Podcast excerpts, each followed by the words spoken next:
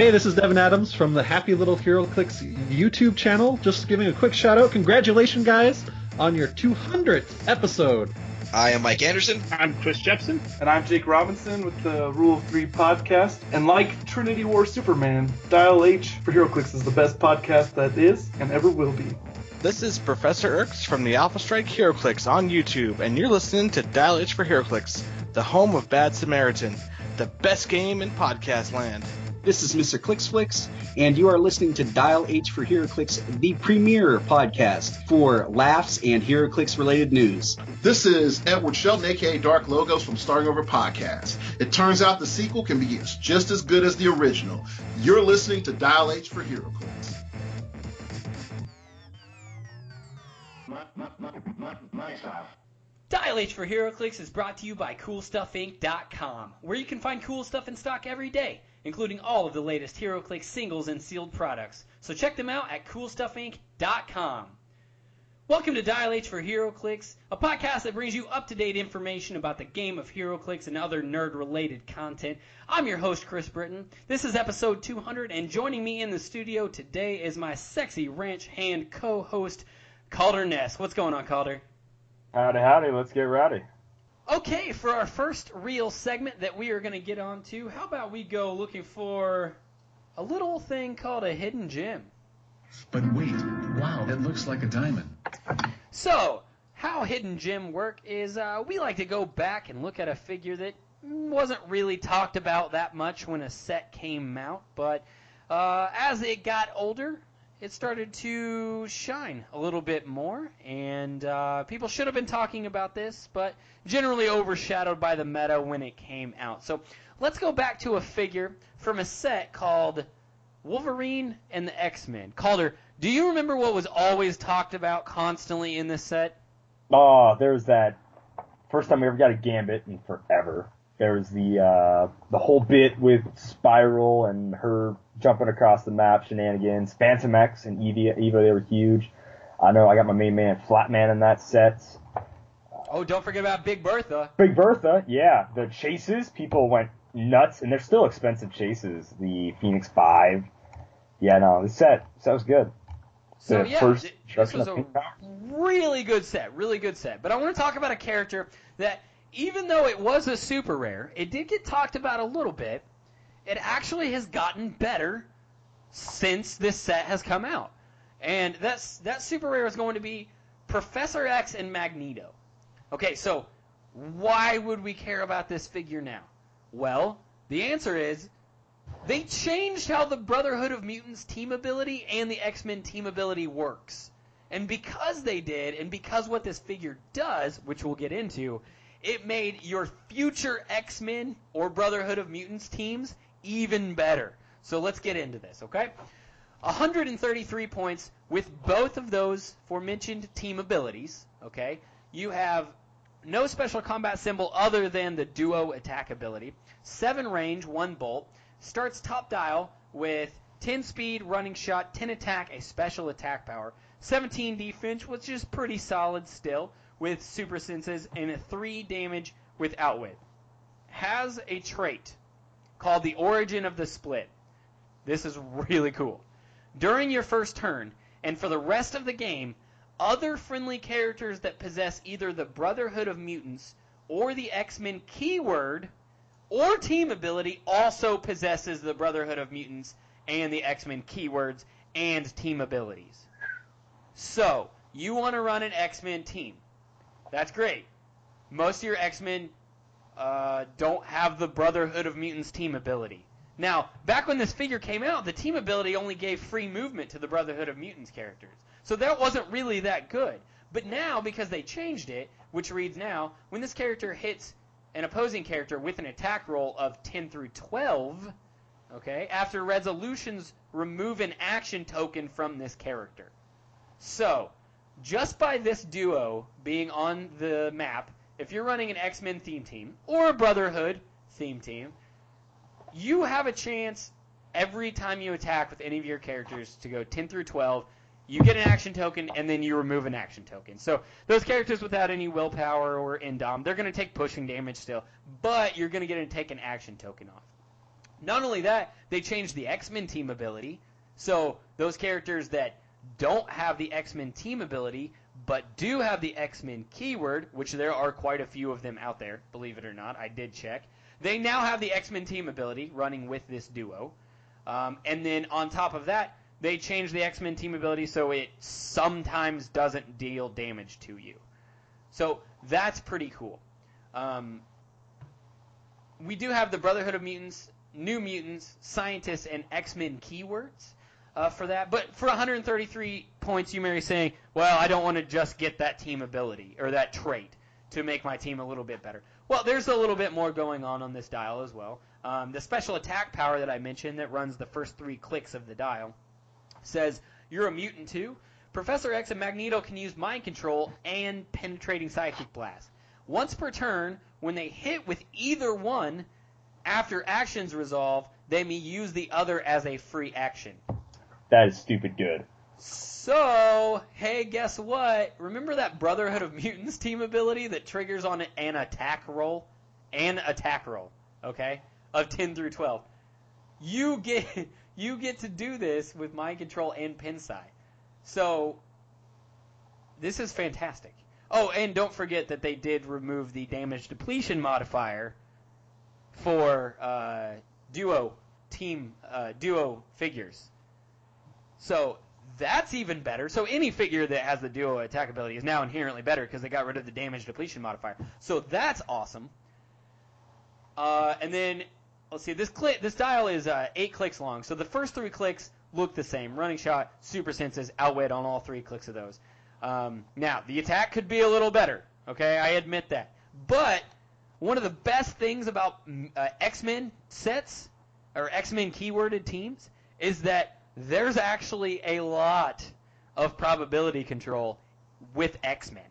So Negasonic Teenage Warhead, Cable, etc. I think Doop has probability Oh, yeah. control. You've got all kinds of characters that you can throw on an X-Men team with probability control to offset this attack power. So that's good.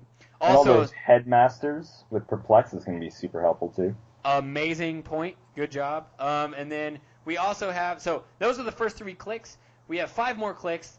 Uh, click four and five, you have stealth, incapacitate, barrier, which is kind of cool, and then uh, shape change on those two clicks. And then the last three clicks introduces a little weird thing that's going on. We got sidestep pulse wave, okay, energy shield deflection, so it's 16 on click six, so 18 from range, two damage, and then you're going to have a special damage power called Leaders of Two Movements. Professor X and Magneto can use leadership. When they succeed, they may instead remove an action token from each of two adjacent characters that share a keyword with them. Until your next turn, one of those characters modifies its attack value by plus one and defense by negative one, and the other character modifies its attack by negative one and the defense value by plus one. So that's just fun, okay? I don't know how that would come in handy or you can bank on that, but I just really like how it was. It's fun and, and different and zany. But um, they did change leadership since this character has come out, so you're going to automatically get the plus one. That's fantastic. Um, but also notice how it says for, it shares a keyword with them.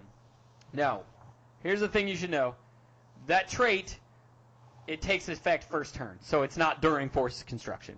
So if you do want to run a team with a mixture of Brotherhood of Mutants and X-Men keyworded figures, you're not going to get theme prop. But like I said, there are multiple X-Men with probability control, but then there are also some great Brotherhood of Mutants characters that have probability control, like Destiny. Mm. So, Yep. I think this is a fantastic piece. I think that it's better now than what it was. And for those of you out there that are huge X-Men fans, I if you don't have this figure, I recommend maybe getting a hand on- uh, on this figure. I checked. Cool Stuff Inc. is selling this for five bucks right now, so that's pretty sweet. Um, they've got a few of them still in stock, so this might be a figure out there for those X-Men keyworded teams. And uh, I guess on the gemstone ranking list of this, uh, since this is a hidden gem, this is probably closer to a nice emerald, I'd say. Mm. I think it's a really good, really good figure. Indubitably. Indu- indu- Indubitably. Uh, so, Mm, yes. mm, yes, quite. Uh, what, so, do you have anything you want to say about this figure before we move on? I really like it. I mean, I forgot it existed.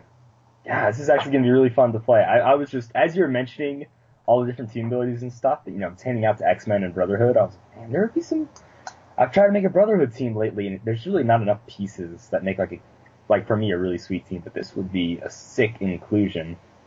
I really like it. And that leadership power is actually really cool. Kind of shows that the Brotherhood is more offensive and the X-Men are more defensive in the way they think, if you kind of look at it like that. Right, it's just fun. And then think of all of the newer X Men figures that have been made that are very low point cost, 50 point figures, that even if they don't have the X Men team ability, if you run it on the same team as this, they're going to automatically get that team ability. They're going to get the Brotherhood of Mutants team ability, and you might just be taking action tokens off your own people all the time if you roll well enough. Chisel? Cool beans. All right. Well, there is your hidden gem. So let's move on to another segment here at the Dial H Studio that we like to call the Value Corner. We're going down to the corner. Getting back to the uh, the, the roots, the the Silver Age roots. There's still a little little speck of silver on that corner there, and you know we like to put a little bit of paint on the on the corner, give it a new coat. But now we're we're going back, not too far back, but we're going back to a time that was was maybe simpler. So this figure, I'm trying to sell you here, great team ability. It's got shield, four range, two bolts, 52 points. Uh, this is what I love about these these old figures. They got these weird point values. I would say it's odd, but technically it's even, and we'll get into a whole thing about it. They got weird point values, and that's the best part. No special combat symbols. Don't need them. I say that every week, but trust me. Trust me on this. Two two little special things. No traits. Who needs traits? All right. Improved movement. Ignores elevated and hindering terrain. I already love it. Take my money. But not yet. We'll, we'll get there. Special movement power on three out of the five clicks. On the first click, the third click, and the fifth click. So it alternates with normal stealth. This character can use stealth, so it's got stealth the entire dial. Well, bada bing, bada boom, there you go. When they're adjacent to a friendly character with a higher point value, remember this character's only 52 points, it can use sidestep and willpower. So what they make up for not having Indomitable, they get in having sidestep and willpower. So this this also gives this character some movement attack. It's great. You're gonna love it. Keywords. So you're trying to figure out what who can I build around this character right now? You know, this higher point value. Avengers, martial artist, shield, spy, and of course the best keyword, not hero clicks, my girl Squirrel Girl, the aforementioned Flatman and Big Bertha. Yeah, Great Lakes Avengers It's keyword. so good of a keyword. It's so good. So good. Believe it or not, this character is actually somehow lower point value than a lot, a majority of this team, which is funny. What's the dial look like, Calder? I know, you're dying to know. Besides that special power, which is stealth, and when an extra higher point figure, sidestep willpower, this character's rocking Quake with 10 attack, super senses, 17 defense, and a 3 damage with empower. This person takes and it gives. And it's all about giving. The next click, we got stealth, goes precision strike, combat reflexes, shape change. Then we go back, we don't have quake, but we have the special attack power, speed power, no special attack, goes down to a 9. This is the only 9 on this dial. 17 defense, super senses, 2 damage, empower. Then it goes to that precision strike, combat reflexes, shape change, and then it goes back to the quake, super senses, empower. The middle click is arguably the worst. And let me tell you something. You probably won't land on it. If you land on it, if you land on it, this is the this is the Silver Age Corner guarantee. I will send you a message saying I'm sorry you landed on this click. You're welcome. Is I that a, is that a retroactive promise? It is. Okay, just checking.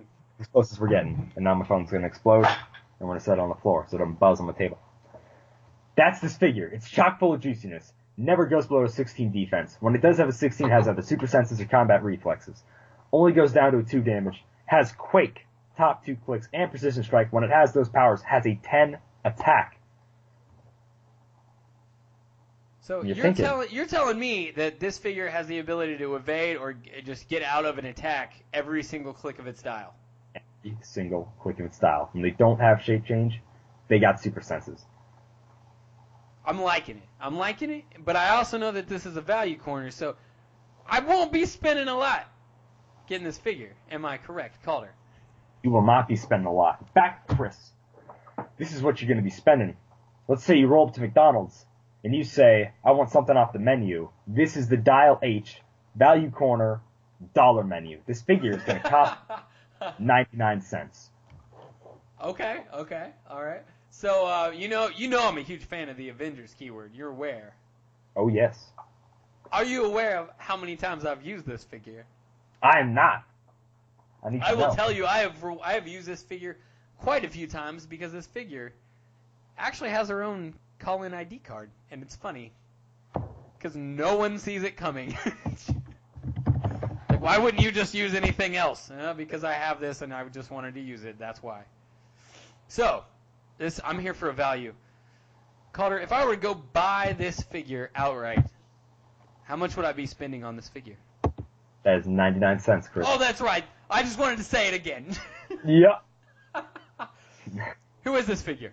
This is Mockingbird from Age of Ultron. I actually, you know, in retrospect, I really, I loved this set.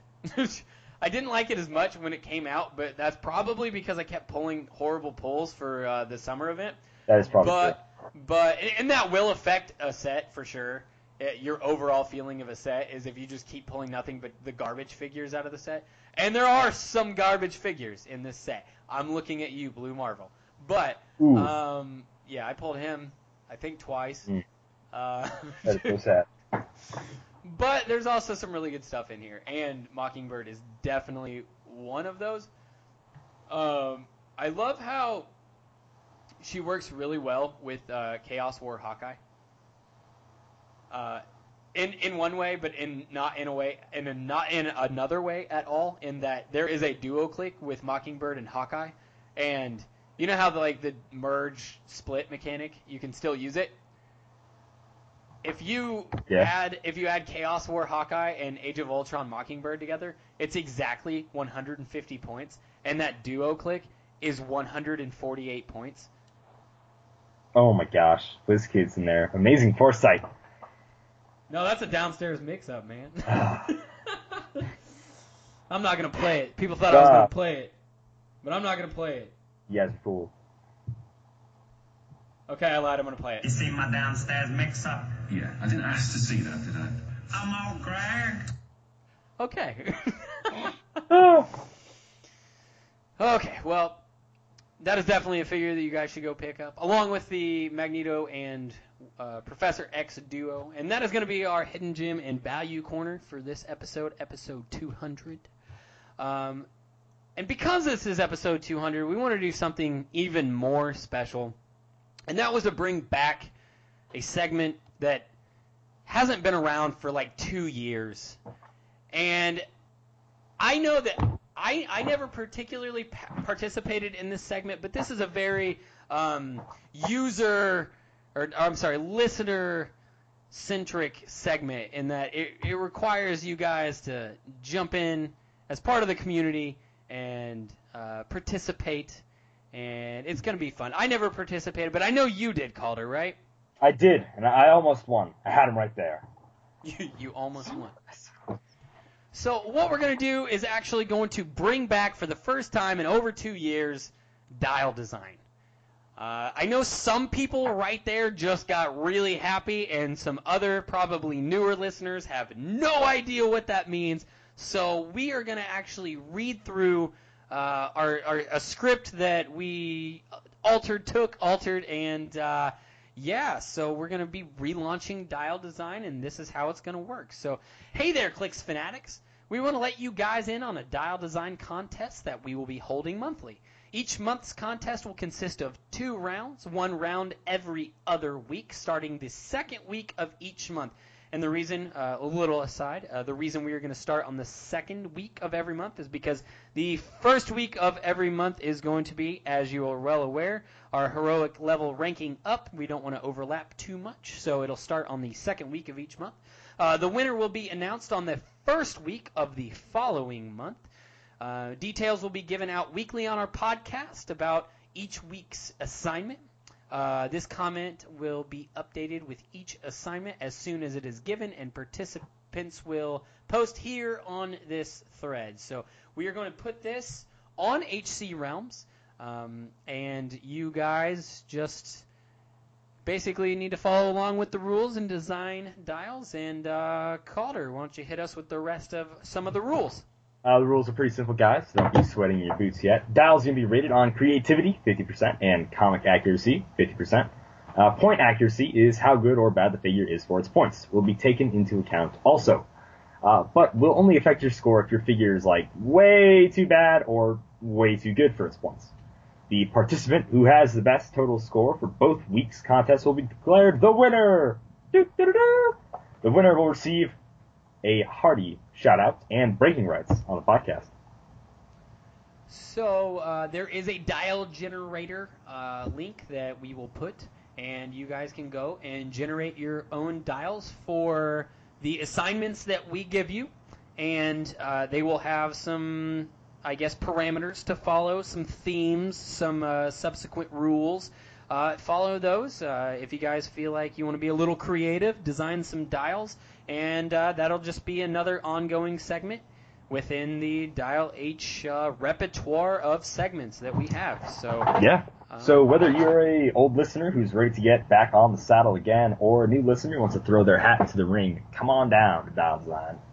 it's going to be a lot of fun, and uh, it's just one more thing that we can help you guys get through your week. So, uh, yeah, stick around.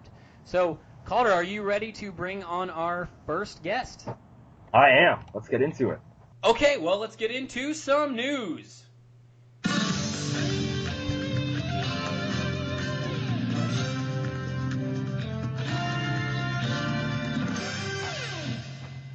And joining us in the studio today to help us out with the news is none other than Mr. Clicks Flicks himself. Jamie, welcome to the studio.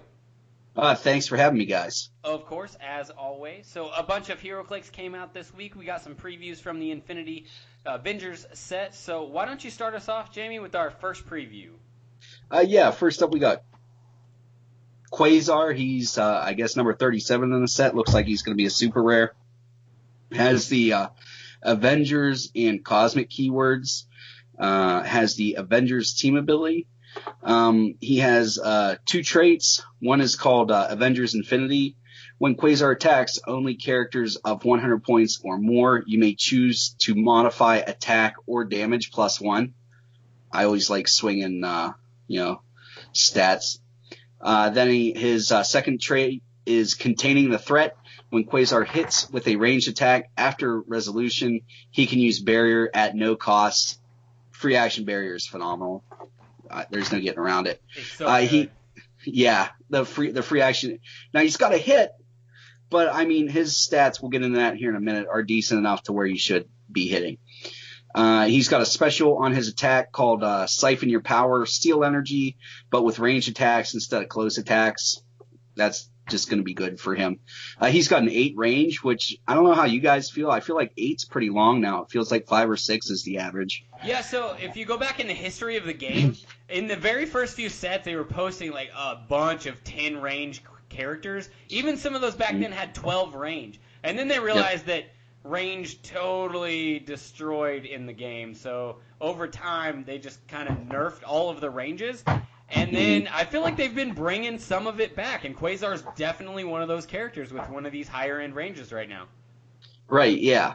Yeah. I like I I like the eight range. It's a it's a good. I'd say uh, long to intermediate range, but uh, he's 125 points, which is pretty good. That means he's a good tent pole figure in my book.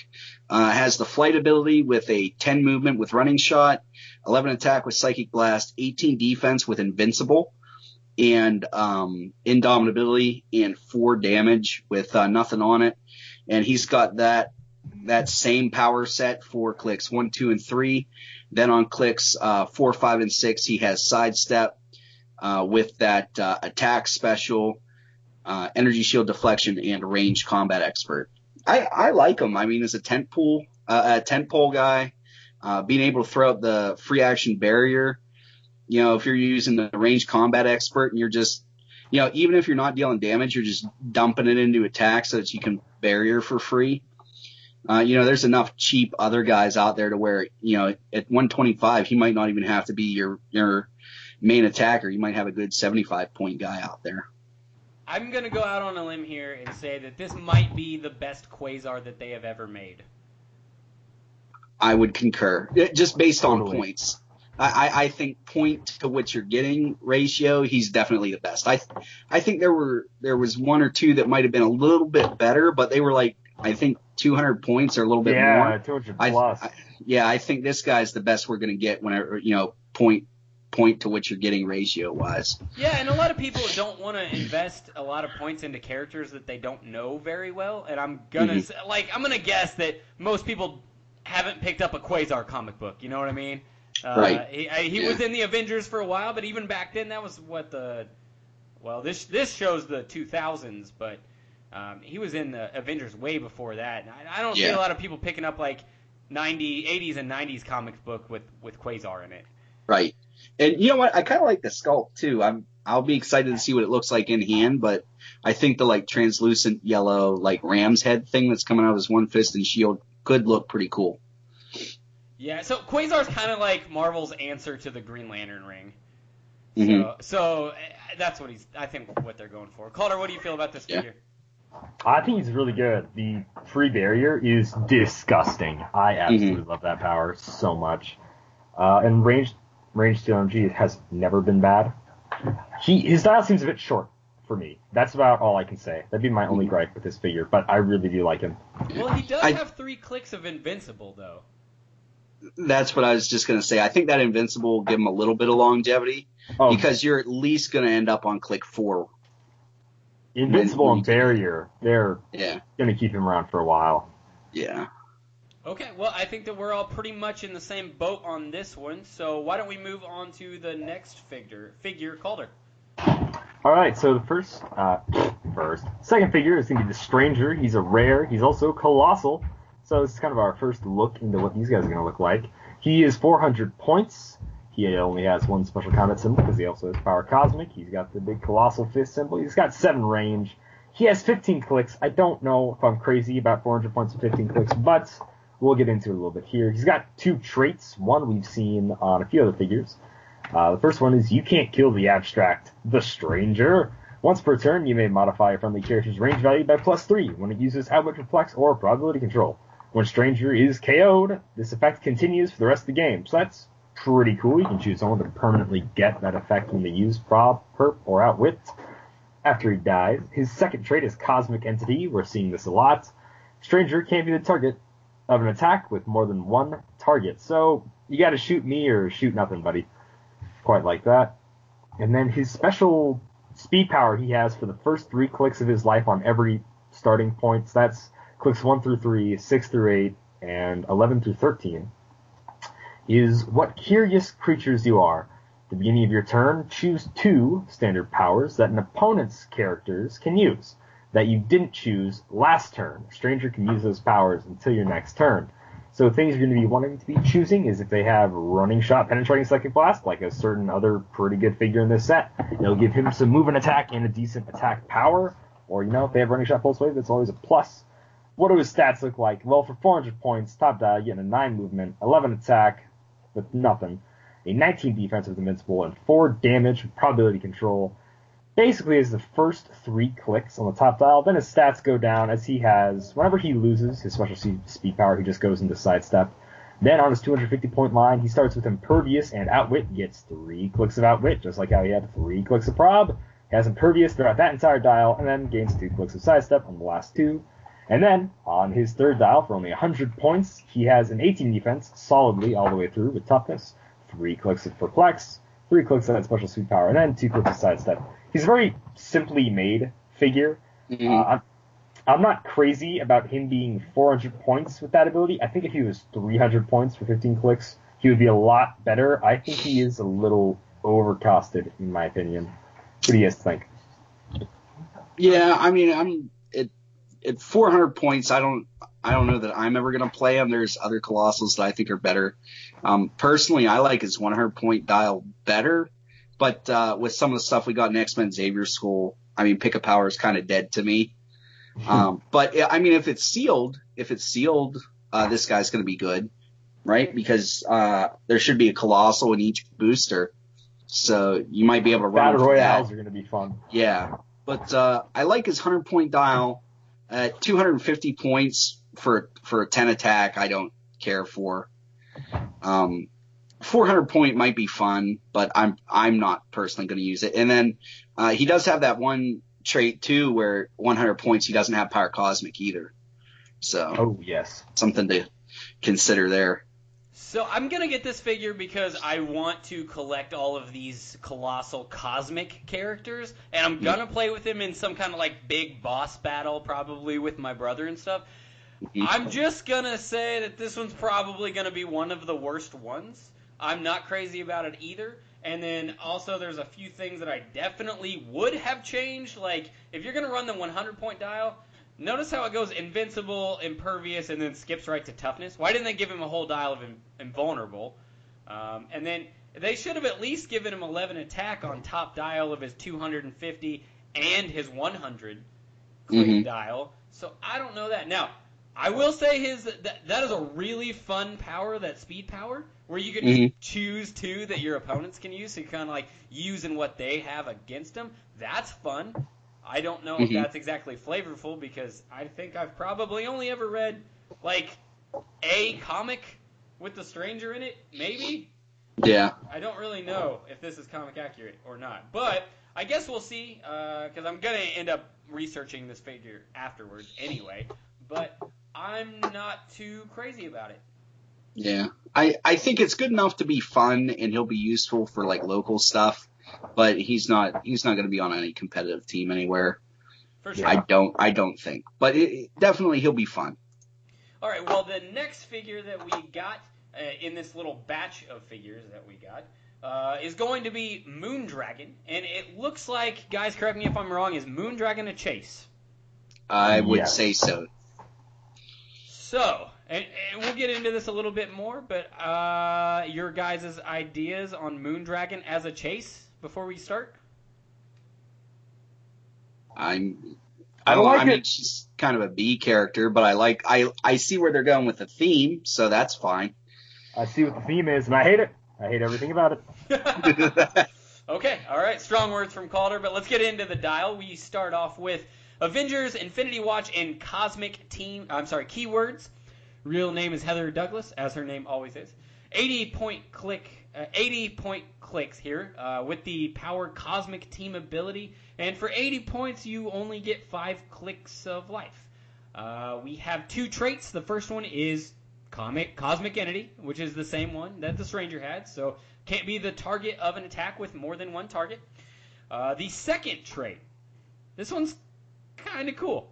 Uh, the second virtue of life, Cunning.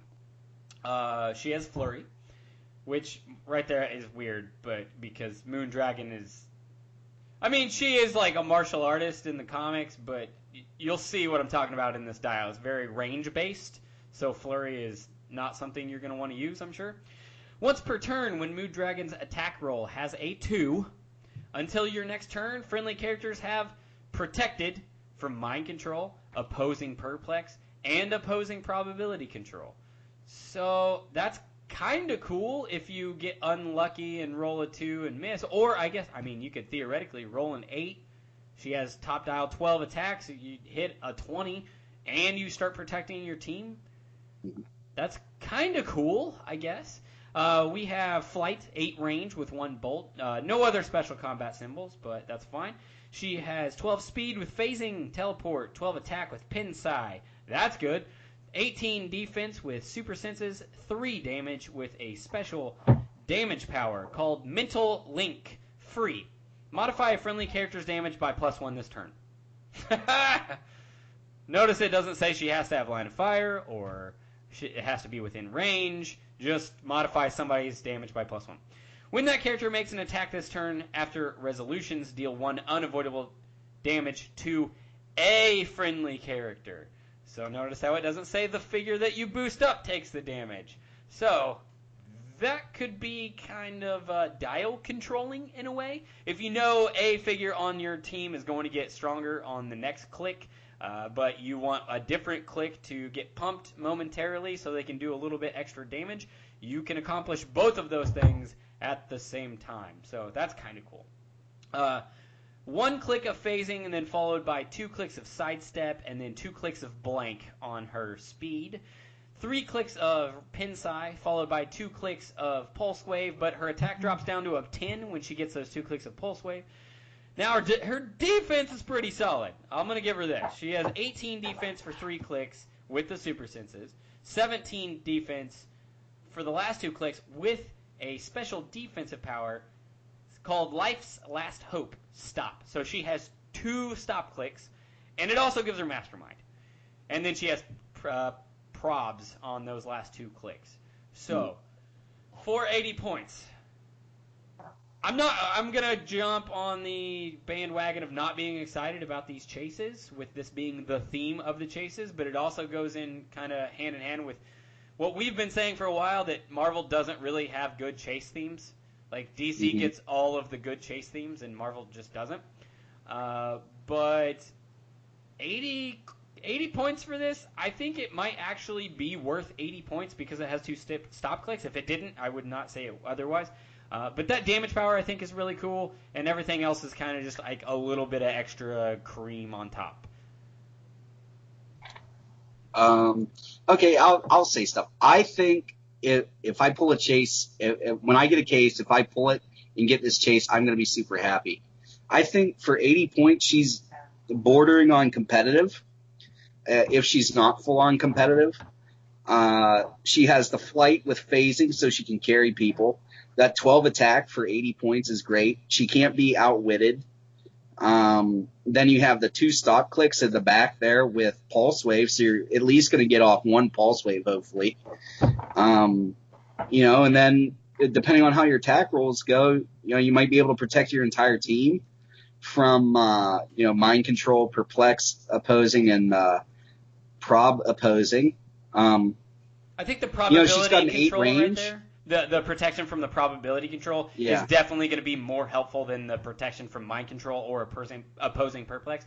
Most Yeah. people use perplex to pump up their own stuff, not other Right. people's stuff down. Unless it's like an offensive turn where you make sure you need to hit an, an opponent and you minus their defense or something. But Right. uh, I don't know. That's that's my two cents. Yeah, and she's got an eight range. Like, I, I for 80 points, I mean, this is for 80 points, she can be your second string attacker. So think about it like that. If she's your second string attacker, this is really good. Oh, Agree. Calder, any She's last nuts. words? She is stupid good. I, I absolutely hate everything about her, but oh my gosh, she's this is a good figure. It, Yeah. Period. I mean, Chris, this is such an amazing figure. Would I change some things? Sure, but then I mean, for 80 points, this is amazing. The only thing I don't like is that she has Pulse Wave. At the same time, she has Mastermind, which is a little, you know, they don't exactly work oh, together. I mean, But- are you really going to mastermind with stop clicks?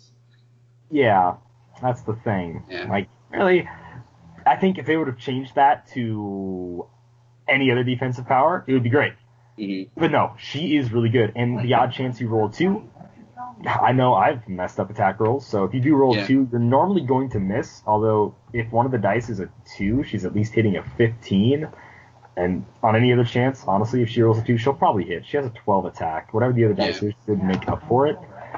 So the I- top dial phasing is great for rollout. I mean, she just Yeah. she's a secondary attacker who can also help. She it's also a plus one to damage Mhm. anywhere on the board, Right. which is And- amazing. And I was thinking too, like, what if you just put somebody like Haha Joker in the back?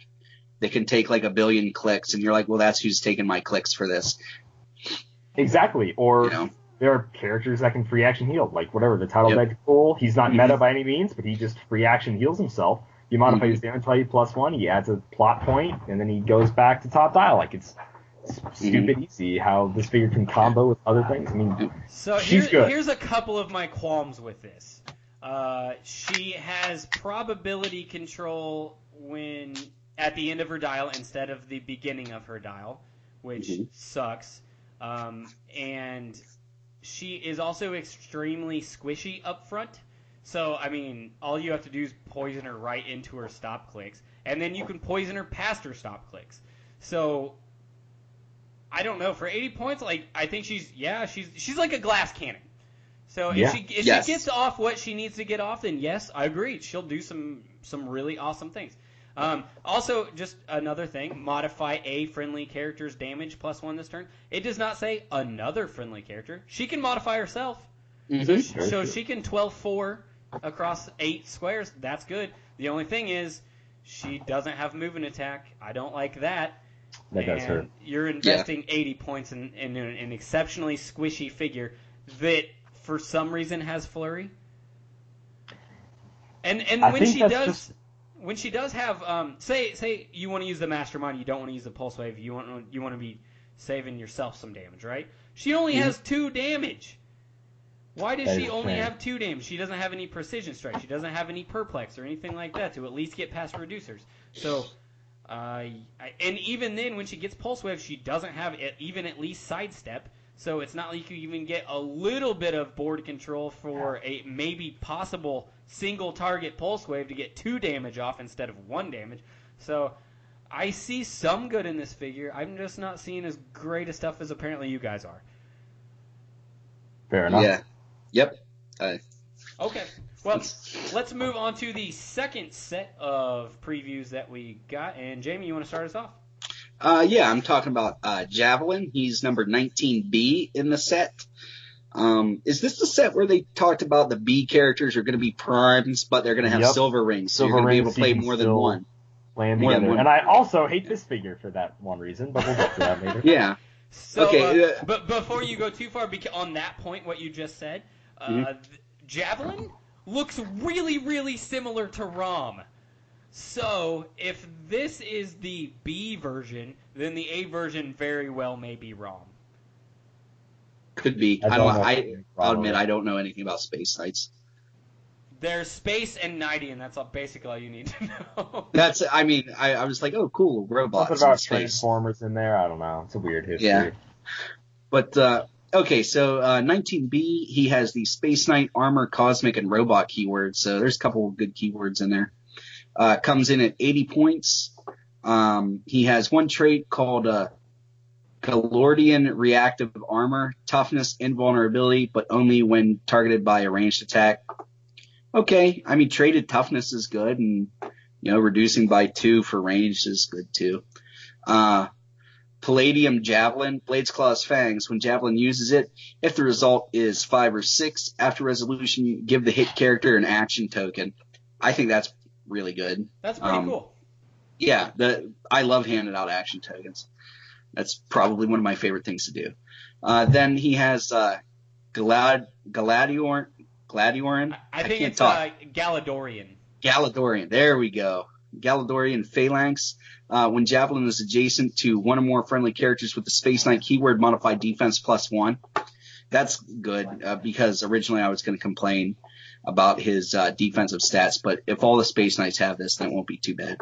Um, he has uh, four range single target. Starts off with the flight ability, 10 movement with charge, 11 attack with that uh, blades special, 17 defense with that um, with the special on his defense and uh, indomitability, three damage with shape change. Uh, he has those two stat lines for first two clicks. Then the next two clicks he has um, sidestep, uh, precision strike, combat reflexes, perplex. And then for his final two stat lines, he has charge, that blade special again, super senses, and perplex. Um, for 80 points, he's not bad. You know, he's not the same 80 points as Moondragon, or uh, yeah, Moondragon, but um, he's not bad. Uh, could be themey. I I know a lot of people really like Space Knights, so I'm happy for that. Um, I think that uh, you know his stats on his defense are 17, 17, 16, 16, 17, 17. Um, so hopefully more characters than just him have that special on their, their defense. But I think his attack values are, are solid. Uh, his damage values aren't too bad, uh, especially when you consider he's got four clicks of perplex. But other than that, I think he's okay, not great. Uh, Calder, what do you have to say?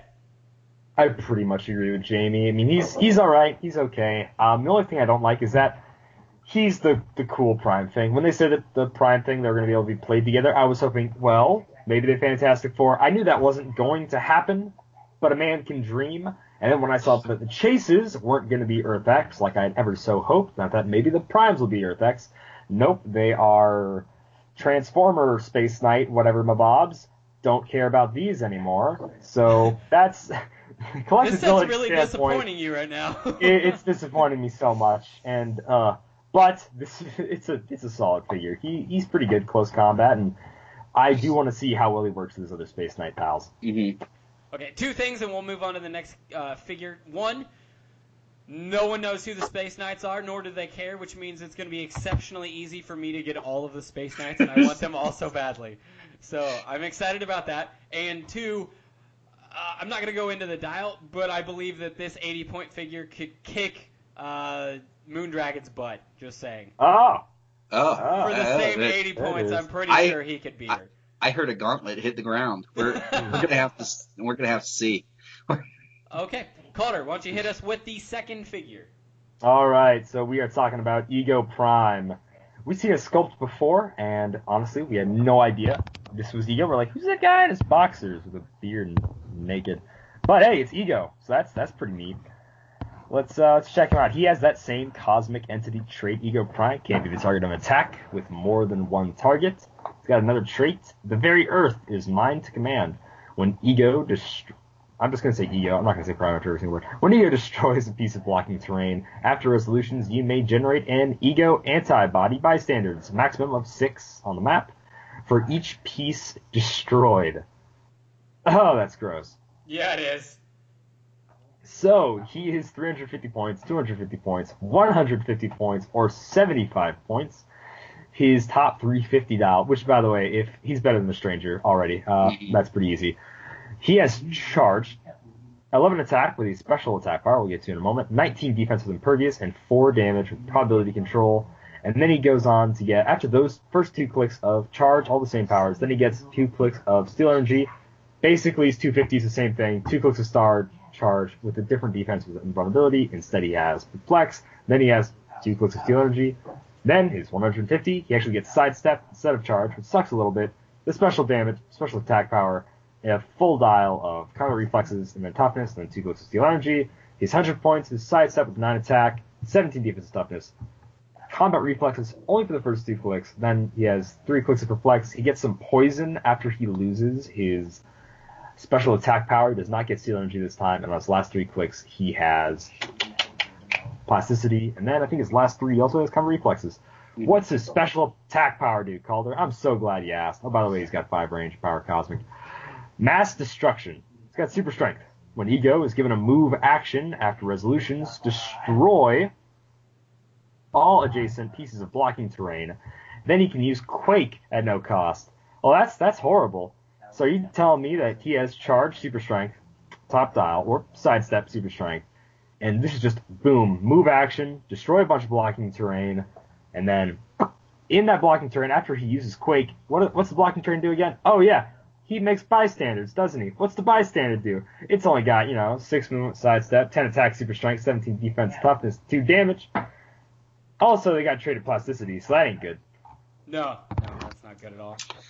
Yeah. Seeing as how you could uh, basically pop out six of, if you position correctly, you could pop out six of these in the same turn, and they can move six squares, or at least sidestep, and plasticity tie everybody down. Yes, please. yep.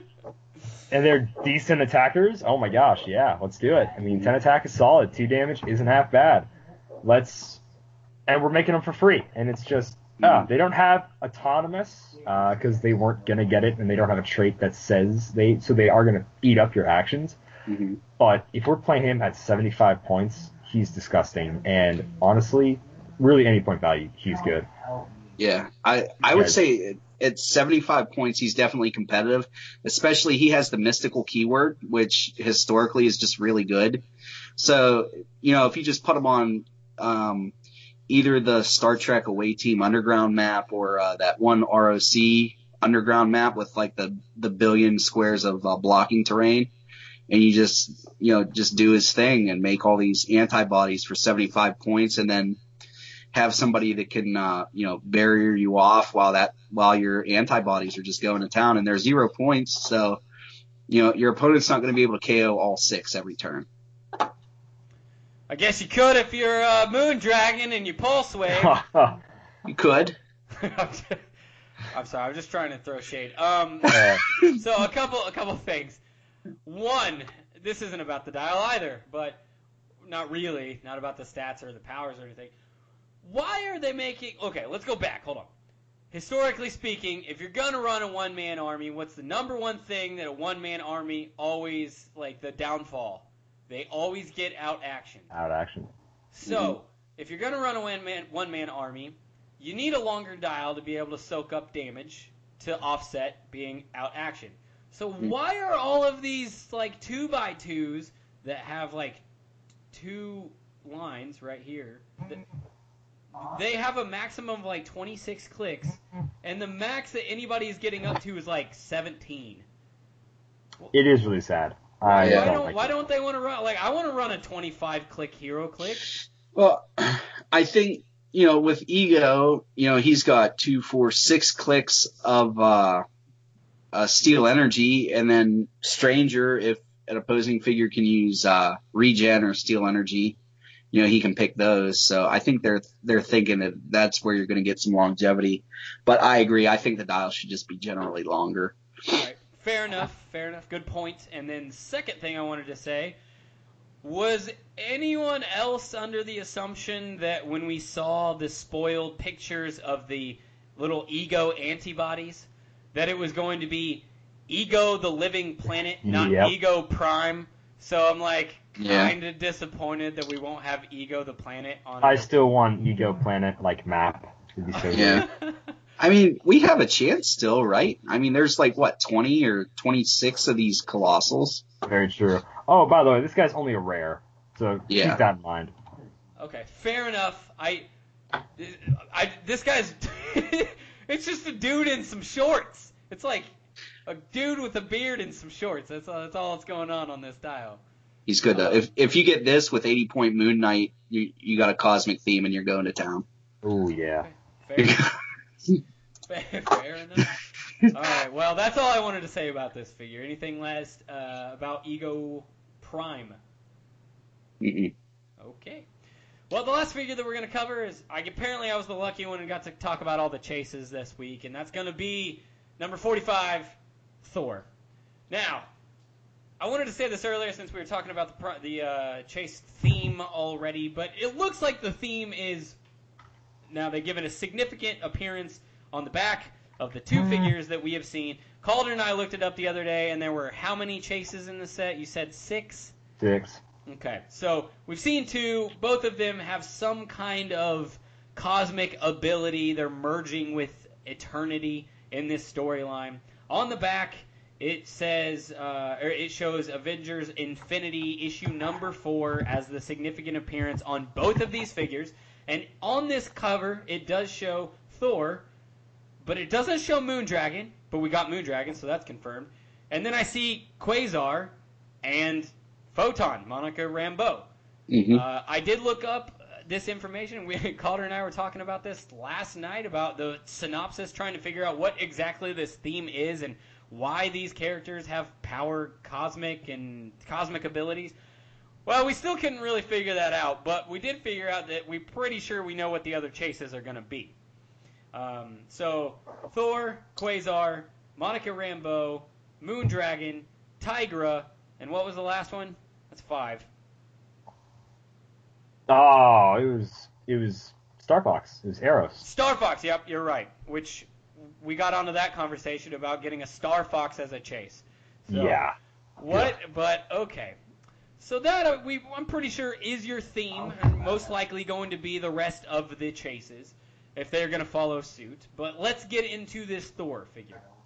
Uh, we are starting off 100 point click. Avengers, Asgardian, Cosmic, and Deity keywords with the Cosmic Entity trait. I'm not going to read that again since we already went over it multiple times. He has a trait called the first virtue of life, nobility. He also has flurry, so it is a shared uh, shared trait, but it changes a little bit as you will you will hear.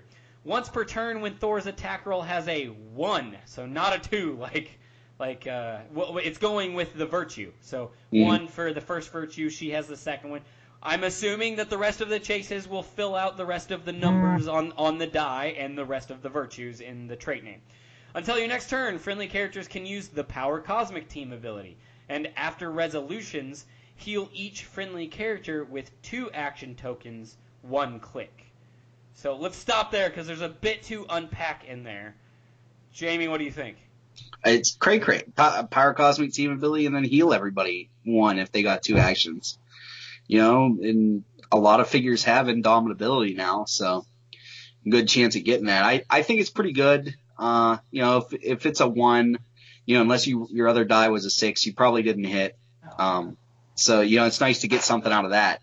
And, you know, you might be able to push somebody that you weren't going to be able to push before. So I, I like it. It's not bad. Okay. Uh, Calder, what do you think? Oh, I think it's really stupid good. I mean, if you do roll one, oh, giving everybody power cosmic for a turn, that is It's pretty awesome. The only thing I have a, I have a problem with is that it's it's one instead of probably like three or four because if it's one, that means you if your other die might be a, a one as well, or you know, um, verse and you'll definitely re-roll that. You'll probs it versus if his number was like a four and it triggered this cosmic team ability healing thing going on.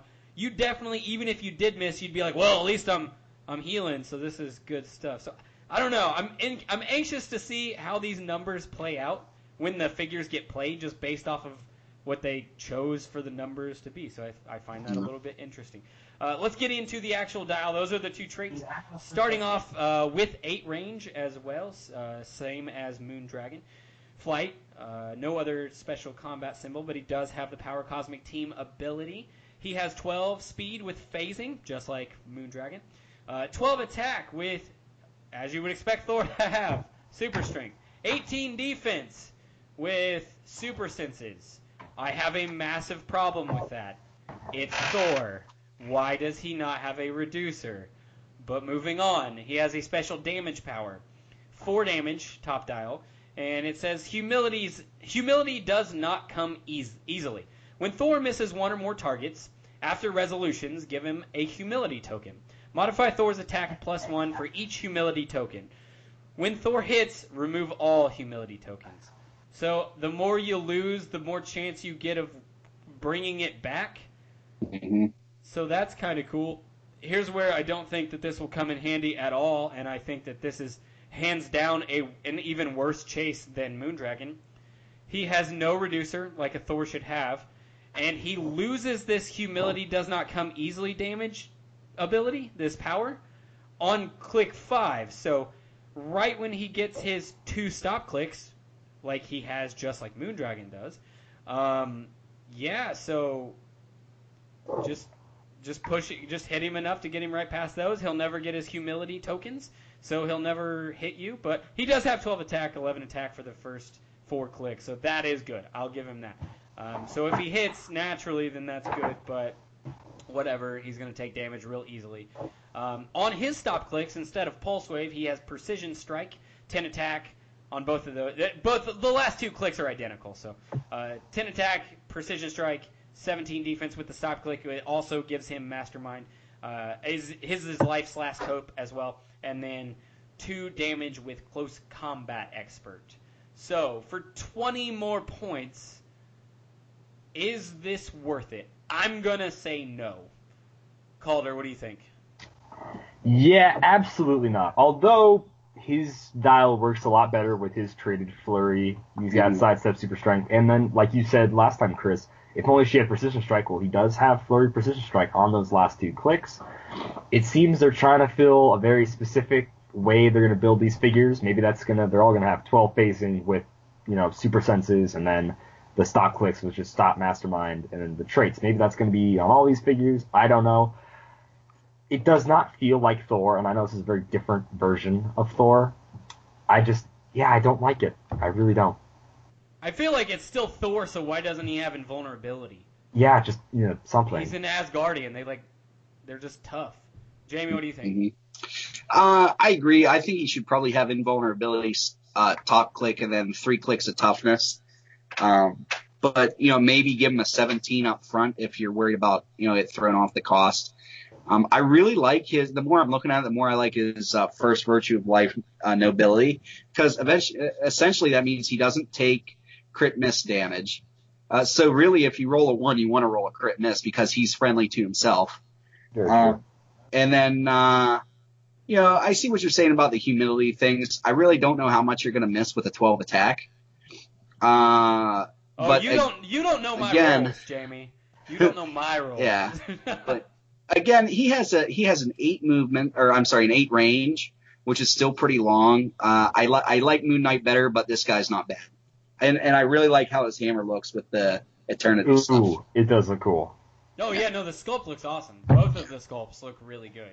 Yeah. The, the my biggest problem with these chases is that they have very low point costs, and maybe that's good. Maybe we don't always have to have these huge mega beast chases, but like every other Moondragon is at least 85 points. You know, the, the last two recent ones, and she's 80 points, but she's the possessed by power cosmic super Mhm. goddess or whatever. And then this Thor is like 100 points, and most Thors are in the 150 to 200 range. Yeah. I don't know. I- it, it seems very odd to me. I, I think they're trying to do sort of like what happened with the uh, the KC figures for DC, where they made really good dials, but they were short. Hmm. Um, and they're just basically trying to do that with some Marvel characters.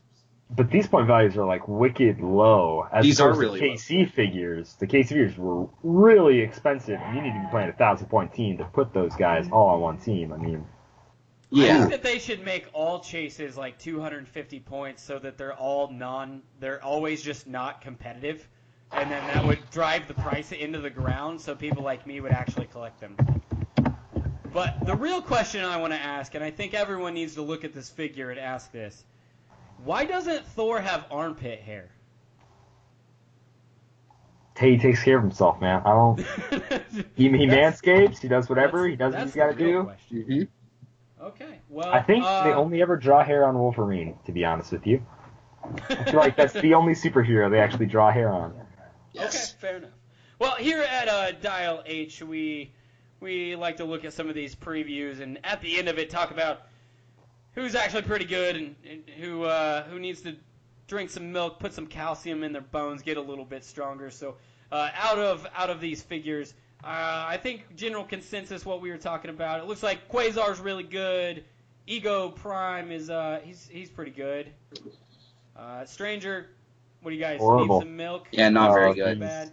Um, Okay, now uh, Thor, I'm gonna say pretty bad. Yeah. And He's then, not Yeah. terrible. Yeah. It's, he's okay. He's okay. Yeah. I'm gonna Doesn't, lo- I'm gonna doesn't feel like that. Thor, but he's okay. All right. Well, uh, and then lastly, Moondragon. I'm gonna I'm gonna err on the. She's pretty decent. I think a little more decent, but yeah, sure, Chris. Yeah, no, she's she's fantastic. She's Well, you guys play competitively. I don't. I'm just not seeing the value in this. But we will say that. Uh, let's see, Stranger and who did I say? Stranger and Javelin was not great Yeah. either. Stranger, Javelin, and Thor. You guys go get some milk. Yep. He needs some milk. Well, thank you very much for coming on, Jamie, for our 200th episode and running through these figures with us. We will definitely have you again uh, on again in the future. So thanks, man. Oh yeah, thank you guys for having me. Fun as always. Uh, plug where you're at. Uh, yeah, you can, you guys can find me on YouTube at uh, youtube.com slash Mr. Clicksflix. I do an upload uh, two times a week on uh, Wednesdays and Sundays. And then uh, you can also catch me on Patreon at patreon.com slash Mr. Clicks Do a uh, ton of giveaways. Uh, I do one giveaway a month there and then have a bunch of awesome rewards and uh, coming up with some more exclusive content for that.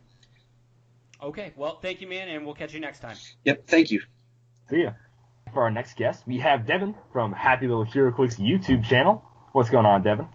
Not a whole lot. How's it going? Fantastic. So we brought Devin on so we could play a game of uh, casual comparisons, longtime fan favorite. And if you're not familiar with this segment, what we have done is pick a character.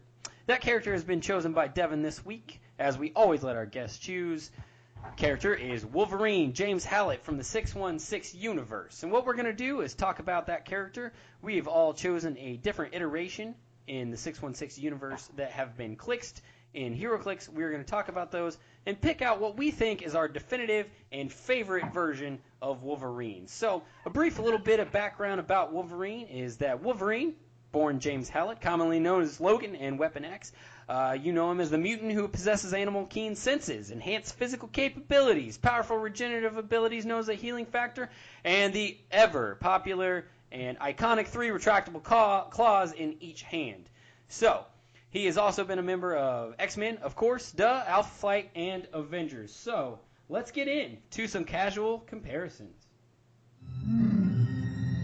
Keep your distance, though, Chewie, but don't look like you're trying to keep your distance. I don't know. Fly casual. So the first figure I'm going to start off with is going to be Wolverine 201 from the Wolverine and X-Men set, coming in at 113 points with the X-Men team ability zero range, as Wolverine likes to get up in your face. With Indom, we have a six-click long dial, one trait called hard to get rid of. Wolverine can use regeneration and toughness. He starts off top dial with charge, an 11 attack, with a special power called Snit Snit, the uh, onomatopoeia that is actually owned by Marvel Comics. Uh, Wolverine can use Blades, Claws, and Fangs once per action if the result of his D6 roll is lower than his printed damage value. Instead of dealing damage, he may make another close combat attack against the same character. Now, the rules have changed with Blades, uh, which I don't know. It could come in handy with this power still. Uh, but who knows? We also have a special dam- um, sorry, a defense power called Healing Factor. That's going to come on into play in click number five and six of his dials called uh, Healing Factor. At the beginning of your turn, Wolverine may activate regeneration as a free action. So the Snit Snit power is off and on on click one, three, and five. After his charge, he goes into almost a full dial of sidestep. And he's got some mid dial exploit weakness, battle fury, and some combat reflexes. So the reason I chose this character, uh, this one, is it is the very iconic 90s Wolverine blue and yellow, blue and gold costume that he's got going on. Um, they did give him the Avengers keyword, which, as I am always a huge fan of the Avengers, they also give him, of course, X Men, X Force, and Weapon X, and then Brute to round it out. So I really like this character. 113 points, I think, is a really solid uh, Wolverine, and as always, he should have that regeneration free, and because that's what he is to me. That's what uh, Wolverine does. Always constantly healing. So that's the Wolverine I chose.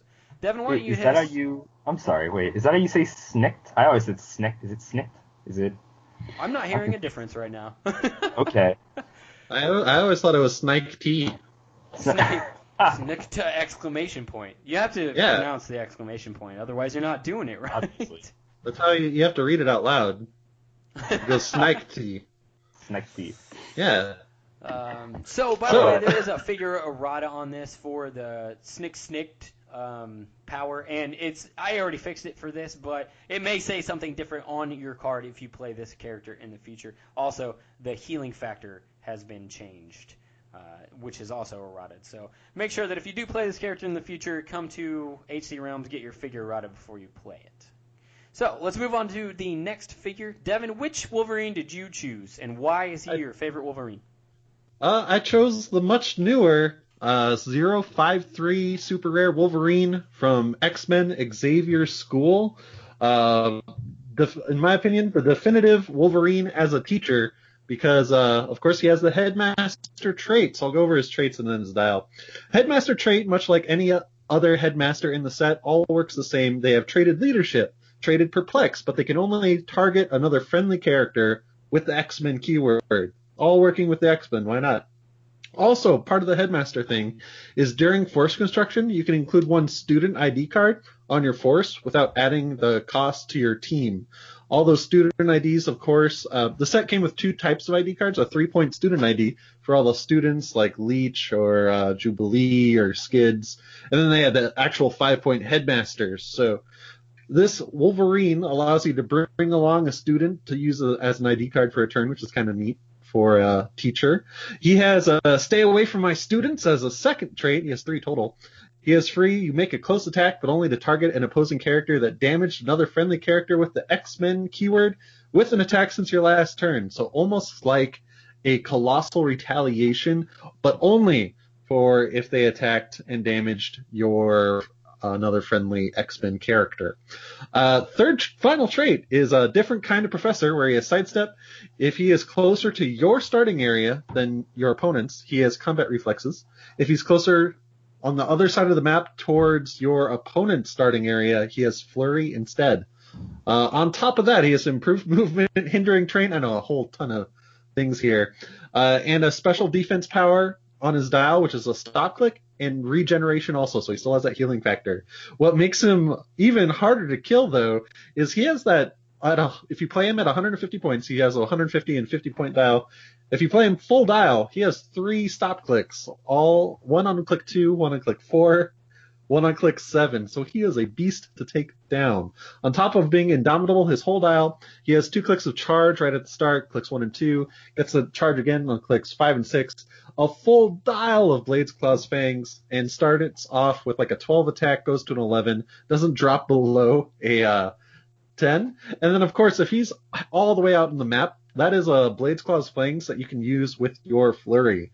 So uh, I think he's pretty neat as a teacher because you bring in that student right like they're he's bringing a student on in a mission and he's setting up a shot by calling in that student id card of like all right kid this is the perfect shot for you. I'm going to set you up. You're going to just take a little, shoot your little laser beam, right? I'm going to flex up your attack. Come on, you can do it, bud.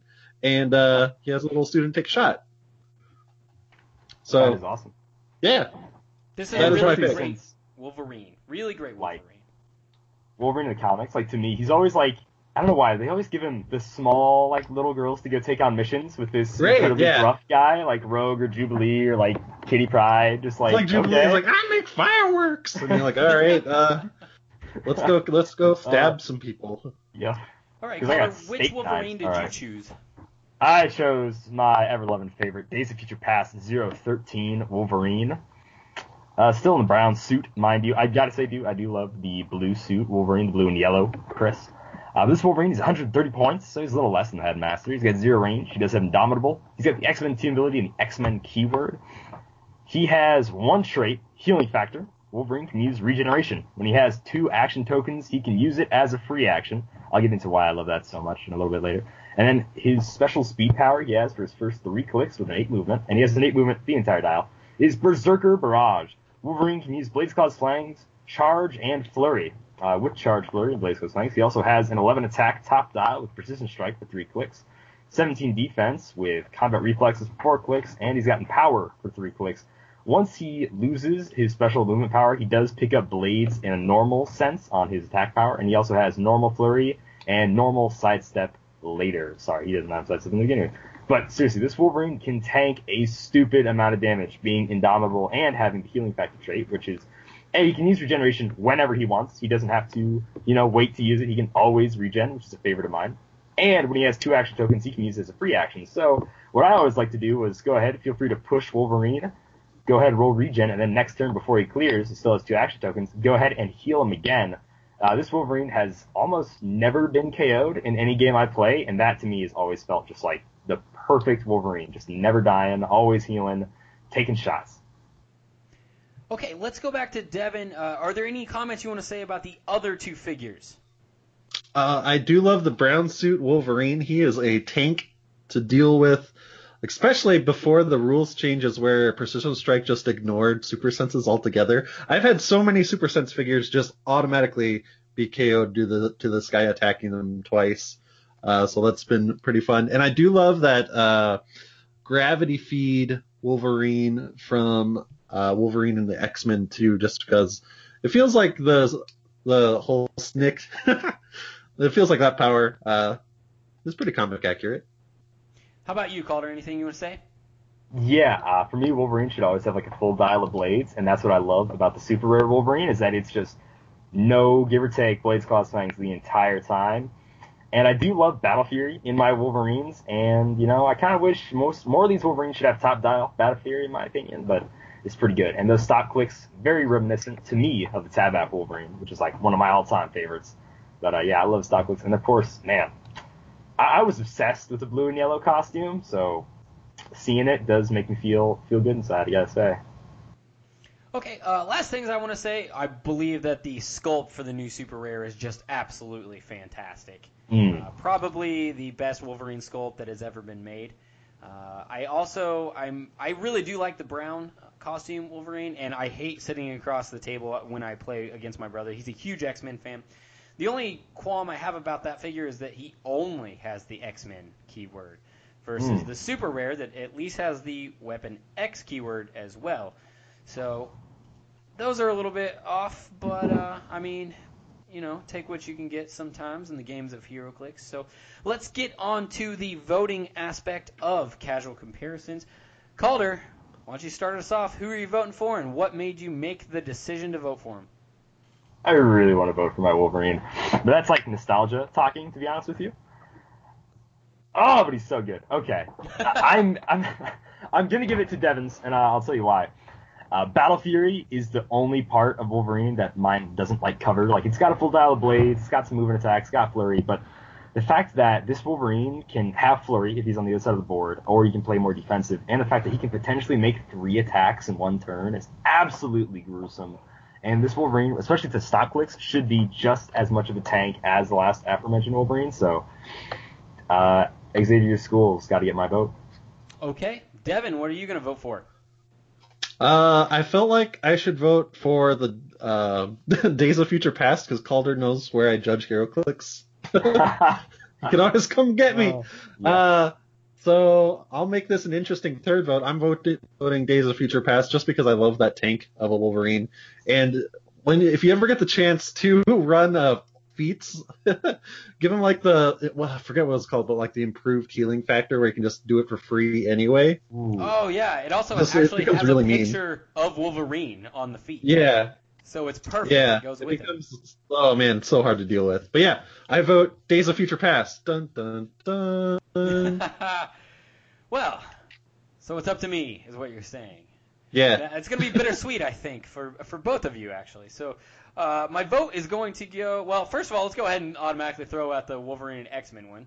Uh, he does not have an entire dial full of blades, and I just think that that's wrong. So buy 201 Wolverine. Um, as far as the Days of Future Past one, I, I love this figure. It is a great figure, but it's, it is it's a little bit um, old in the sense of the comic book. Wolverine has not worn the brown costume in a really long time, and I've read so many more comic books where, although Wolverine has actually worn the brown costume, last time I checked an infographic, he wore that more than almost any other color that he's ever worn. He had that for years and years. Uh, the blue and yellow is actually, even though it's one of his most iconic looks, not the one he wore the longest. So a lot of people are going to have a different view on, uh, depending on what era of comic books you were reading in, which Wolverine's costume is the real Wolverine costume. But for me, I'm going to choose the brand new super rare Headmaster Wolverine. I love the fact he has an entire dial full of blades. He has an entire dial full of sidestep. For some reason, not many Wolverines actually have ignores hindering terrain, and I really think that that is um, a piece of information about Wolverine that a lot of dial designers uh, for WizKids don't put in there. The fact that he just moves through the jungle so fluidly in the He is a ninja. uh, comic books. He is a ninja. He very Yeah. much is. So that's important that he can do that. Um, three stop clicks is amazing because I think that that represents Wolverine coming out from, I mean, an enormous amount of damage, and he always comes back because he's Wolverine. Unless he I gets do encased, love. encased in adamantium and then he's dead. But oh, oh. uh, but uh, go ahead, Calder. What? I'm sorry, I do love that his special defense power with the stock regeneration is just like, I'm still Wolverine. Like people are shooting at him just like, what do you think is gonna happen? I'm Wolverine. Like what? Yeah. What, what is that gonna accomplish? It's, it's great. Now, I think they did put uh, a couple of weird things on this dial specifically because they were trying to keep the cost at 150 points. Notice how there's not any precision strike on the dial. There's also offbeat exploit weakness. I think Yeah. that if they're really to make the perfect Wolverine, it should have exploit weakness the whole dial because adamantium cuts through everything. But obviously, you'd get a very bloated dial if you did that and pushing Mm. 200 points on every single Wolverine. So Yeah. uh, it looks like Wolverine, uh, super rare, number 53 from Xavier School is going to be the official Dial H for HeroClix Wolverine. It is decided. You have it is decided. so, all right, uh, that is casual comparisons. I just want to say thank you very much to Devin from Happy Little HeroClix for coming on. Um, Calder, you have anything to say? Yeah, I just want to say that he, this is one of my favorite YouTube channels, uh, HeroClix Wise, to watch. And if you haven't seen his Hellcow team building video, it is very much approved by yours truly. I think it was great because you know I love Hellcow. You know I do. It's a very interesting team. It was. It was. I mean, Kite Man was such a nice choice. I loved it. I loved how you added it.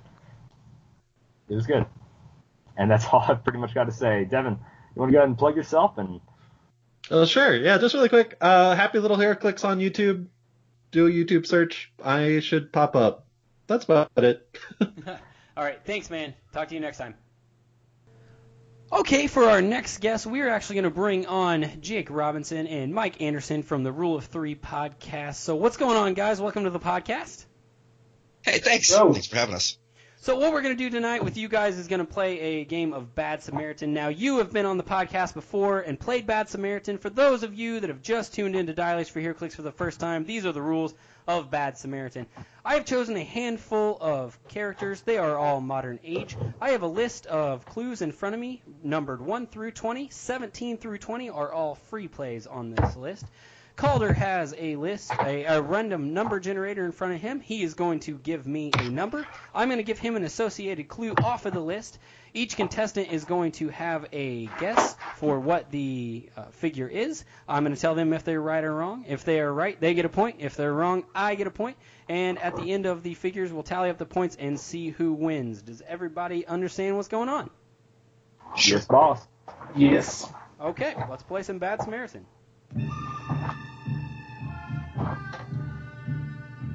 Hmm. Okay, Calder, why don't you hit me with the first number? All right. I just remember to know every time he says Calder has a random number generator, that's normally when Calder remembers to get a random number generator. ah, number one. okay, Been so there. the uh, number is number one. Yep. Man, this is already great. Starting off for a Yeah. great game of Bad Samaritan for me. Number one is team ability, of which this character does not have a team ability. Funny. Mhm. All right. Sounds modern. so uh, Yes, it what we do encourage in the game of Bad Samaritan is the listener pause it after you get the clue. See if you can guess a character that is modern that falls in those parameters. Uh, uh, press play on the podcast and see if you're right. So, Calder, you are normally ex- exceptionally good at Bad Samaritan. Do you have a guess already for this week? Oh, I totally have a guess. Go. I'm pretty sure I'm exceptionally bad. Here, throwing it out there. Corax. What is it? Corax. Okay, locked in. Him saying Korax. what is it is never very good. Uh.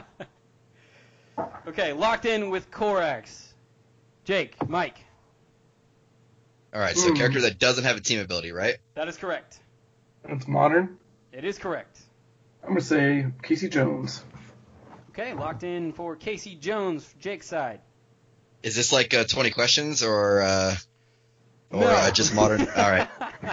Um, for some reason, I'm thinking Avengers Defenders War because a lot of that set had nothing. I'm gonna go with uh, Daredevil. Okay, locked in with Daredevil from Mike. All right, survey is going to say. Let's go on to clue number two. That is an incorrect answer. Damn. All right. Dang. Scratching those up. Generate. Ah, number 14. 14 is going to be opening attack power. We have super strength. Okay. Whoa. That narrows Ooh. it down quite a bit. So not Casey Jones. Hmm. I don't know. He's pretty muscular, but no, he doesn't. Oh man. Um. Crap. You said he's modern, right? I'm trying to remember if he's still modern. Buckets. I can't remember. That's whatever. I'm gonna go with uh, Superman Prime. Uh, so, an additional rule everyone should know for the game of Bad Samaritan if you say a hero or villain's name, it will cover all iterations that are modern of that character. So, if you say Superman, it will Oh, cover right, the right. 15 versions of Superman that are currently available. in All right. modern. So, Okay. All right. uh, Superman locked in for Mike. All right. I'm gonna say Armagon.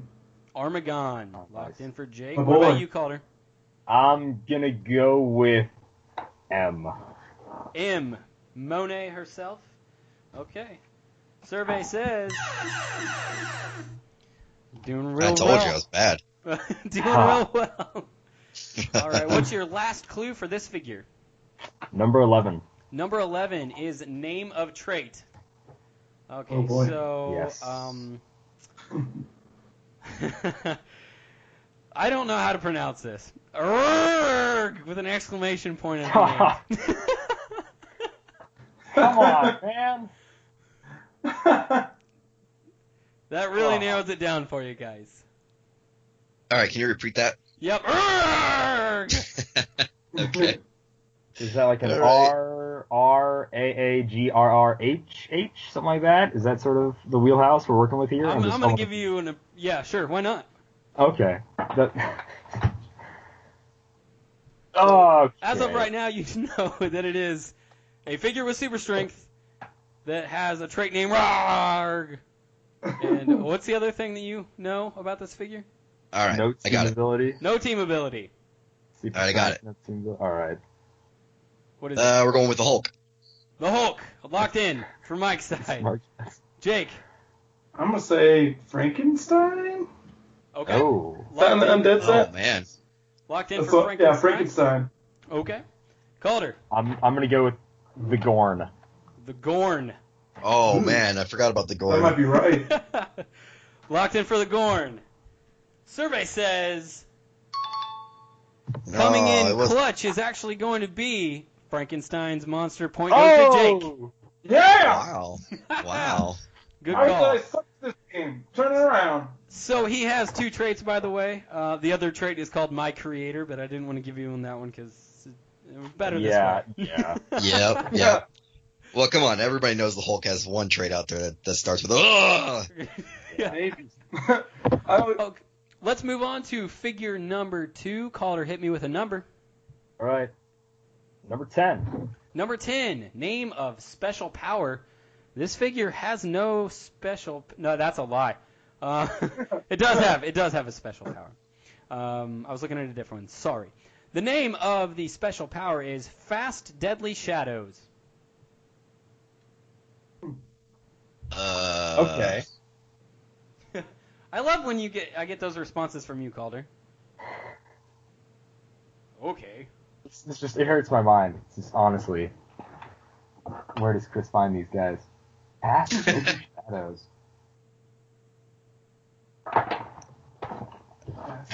Oh man, I, I instantly wanted to go to like a Speed Force character, but that seems too easy. Uh, well, Flash isn't modern anymore, so that eliminates a lot of speedsters. Well, there is God of Death.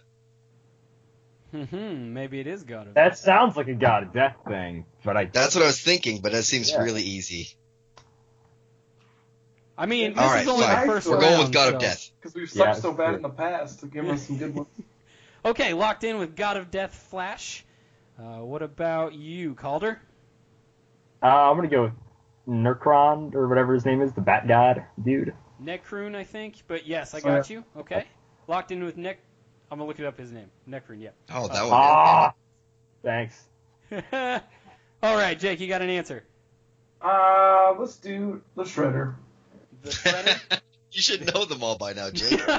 I should know, but Okay. put that in there. All right, locked in with the Shredder survey says I'm gonna need a second number. All incorrect. Uh, I hate you. All right. Man, really thought it was the Shredder. could have made it easy. Number Just nine. embarrass us. I see how this is. Hey, we number nine. This is gonna go over real well for you guys. Range and number of bolts zero with one bolt. Shocker. You see Shocker. Uh, Locked in for Shocker. no, Uh, no, I was like saying like, no, no, that's not. Oh, It's too late. You can't take it back. Those deadly shadows. It's passive power. Uh, Fast Deadly Shadows is the name of the power. And he's modern, right? Correct. and negative man. No, it's called negative spirit. Um, let's see. I mean, I'm something though. Uh, yeah, I feel like it might be a bystander thing. hmm Man, fast deadly shadows. Dormammu, he spits out mindless ones though. I'm gonna go with Beast. Okay. Hmm. Hmm. Dark beast. Yeah. Or any Beast. I can't remember. I can't remember what his stuff is called. Uh, now, are you going to go with Beast or Dark Beast? Two different characters. Oh. No, Chris. Come on, they're both Hank. Yeah. They Well, was- are I two different different universe characters. I was actually, I was actually thinking about Dark Beast. So let's go Dark Beast. Okay, Dark Beast That's locked in for Beast- Mike. Calder, I know you have an answer. Yeah, man. I don't know. This is hard. This is like this is difficult. Um. I took some time to actually pick out some good figures this week. Sometimes I just like open it up and I'm like, oh, we're playing Bad Samaritan. I better pick three and just click randomly, and then I'm like, yeah, that sounds good. Okay. All right. Hand ninja. Hand Ninja locked in for Calder. Jake, what about you? oh man. That was Batman. a good one. Batman. I'm gonna say Batman. Locked in for Batman. Wait, sorry, That's Batman. an that is a long-standing joke in the game of Bad Samaritan on this podcast, but keeping it alive unintentionally. All right, survey says No. those are some good answers, but none of which are correct. Let's move on to clue number three. Calder, hit me with a number. Do we even play this game? Nah, twenty. Yes. Okay, 20. 20 is a free play. Uh, you can pick anything that you would like to know about this figure. Typically, chosen things in the past are going to be uh, name of trait, named keyword, set, set number, examples. So, uh, talk amongst yourselves. What do you guys want to know? Oof. I think, guys, we should get set unless you have a better idea. No, I think set is a really good choice. I mean, set's always been solid in the past. What about what about figure number? No, don't. We can't look use the online. That's Um, terrible. I'm, I'm, sh- no, you should def, you guys Uh, should go with like, uh, If you want set, I'm good with set. Set. if it has m- improved Yeah. movement or targeting. That's definitely a solid That's- choice. Thanks. Thanks, Chris. okay, so you do want to go with the set? yes. yes. Okay. The set is going to be Teenage Mutant Ninja Turtles, Heroes in a Half Shell. Oh man. Now you're making me feel bad. I don't know my sets. I was thinking I the I mean- the same thing. I know you're a huge uh, Turtles guy. Oh yeah. Here's the You're supposed to know this. That's why I was excited. I'm like, I suck at turtles, man. Jake. Dude, I know. I think I know the a guy, but I can't think of his name. I think I know exactly which one it is. Uh, What's he look like? It's the guy who calls him the dude at the end. If he died, like Diane Khan. like Shin Khan sounds right. I'm, I'm, but I'm like not a wolf sure. Dude, right? He's in that set. I'm pretty sure. Yeah, and like he, he summons that giant, uh, like colossal You bystander. Kill someone though. I don't remember. Okay. So our closer like Deadly Shadows, Turtles, and what, what else? Oh, we this we only have two, huh? Yep. No, we have three. We have Deadly Shadows, Turtles, and he has no range. Or or bolts. That's Yeah. right. That's right. Hmm. Well, Well, I'm gonna go with uh, Foot Clan Ninja because that seems like a safe bet. There's like a hundred of them each in each set. Okay, yeah, there are four in this set, so that'll cover all four. That's at least uh, let's see. There's a grand total of 35 figures, so it's four out of 35 covered. That seems like low odds, but all right.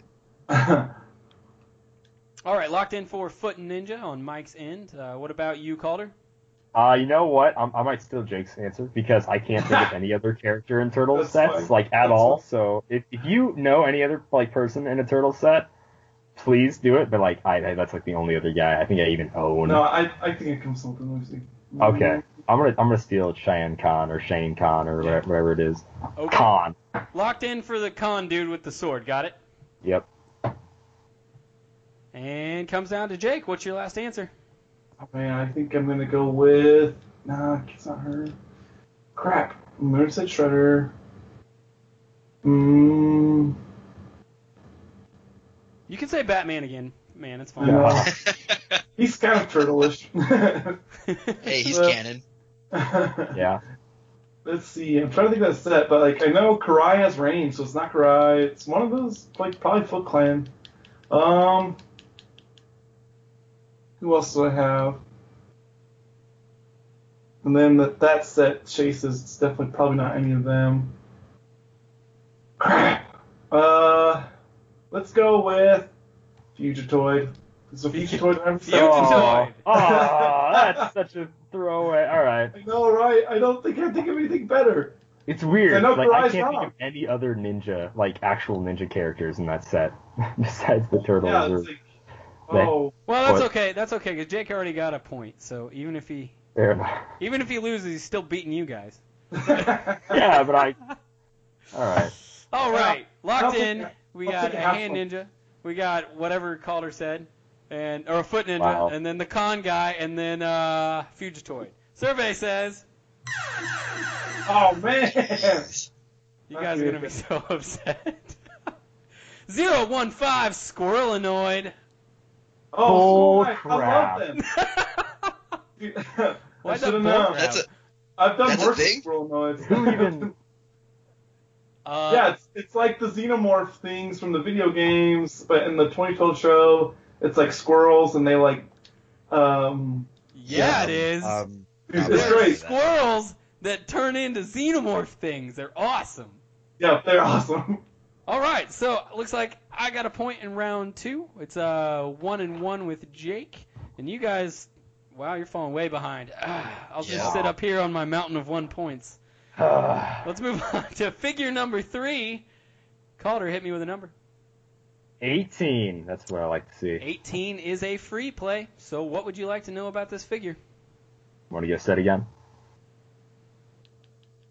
Or maybe named keyword. Like that's also been pretty helpful in the past. male or female? I don't know, that might be good up front. So I think it, That's I don't not know. Male and female okay. are not viable options for the game Lame. of Bad Samaritan. Lame. Fine. There's Uh, even even distribution. set is good.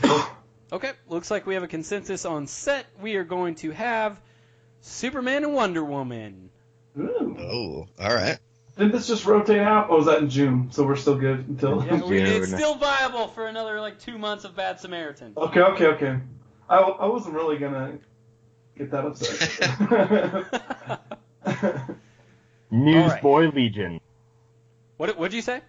Newsboy Legion. Newsboy Legion locked in from Calder's end. Um,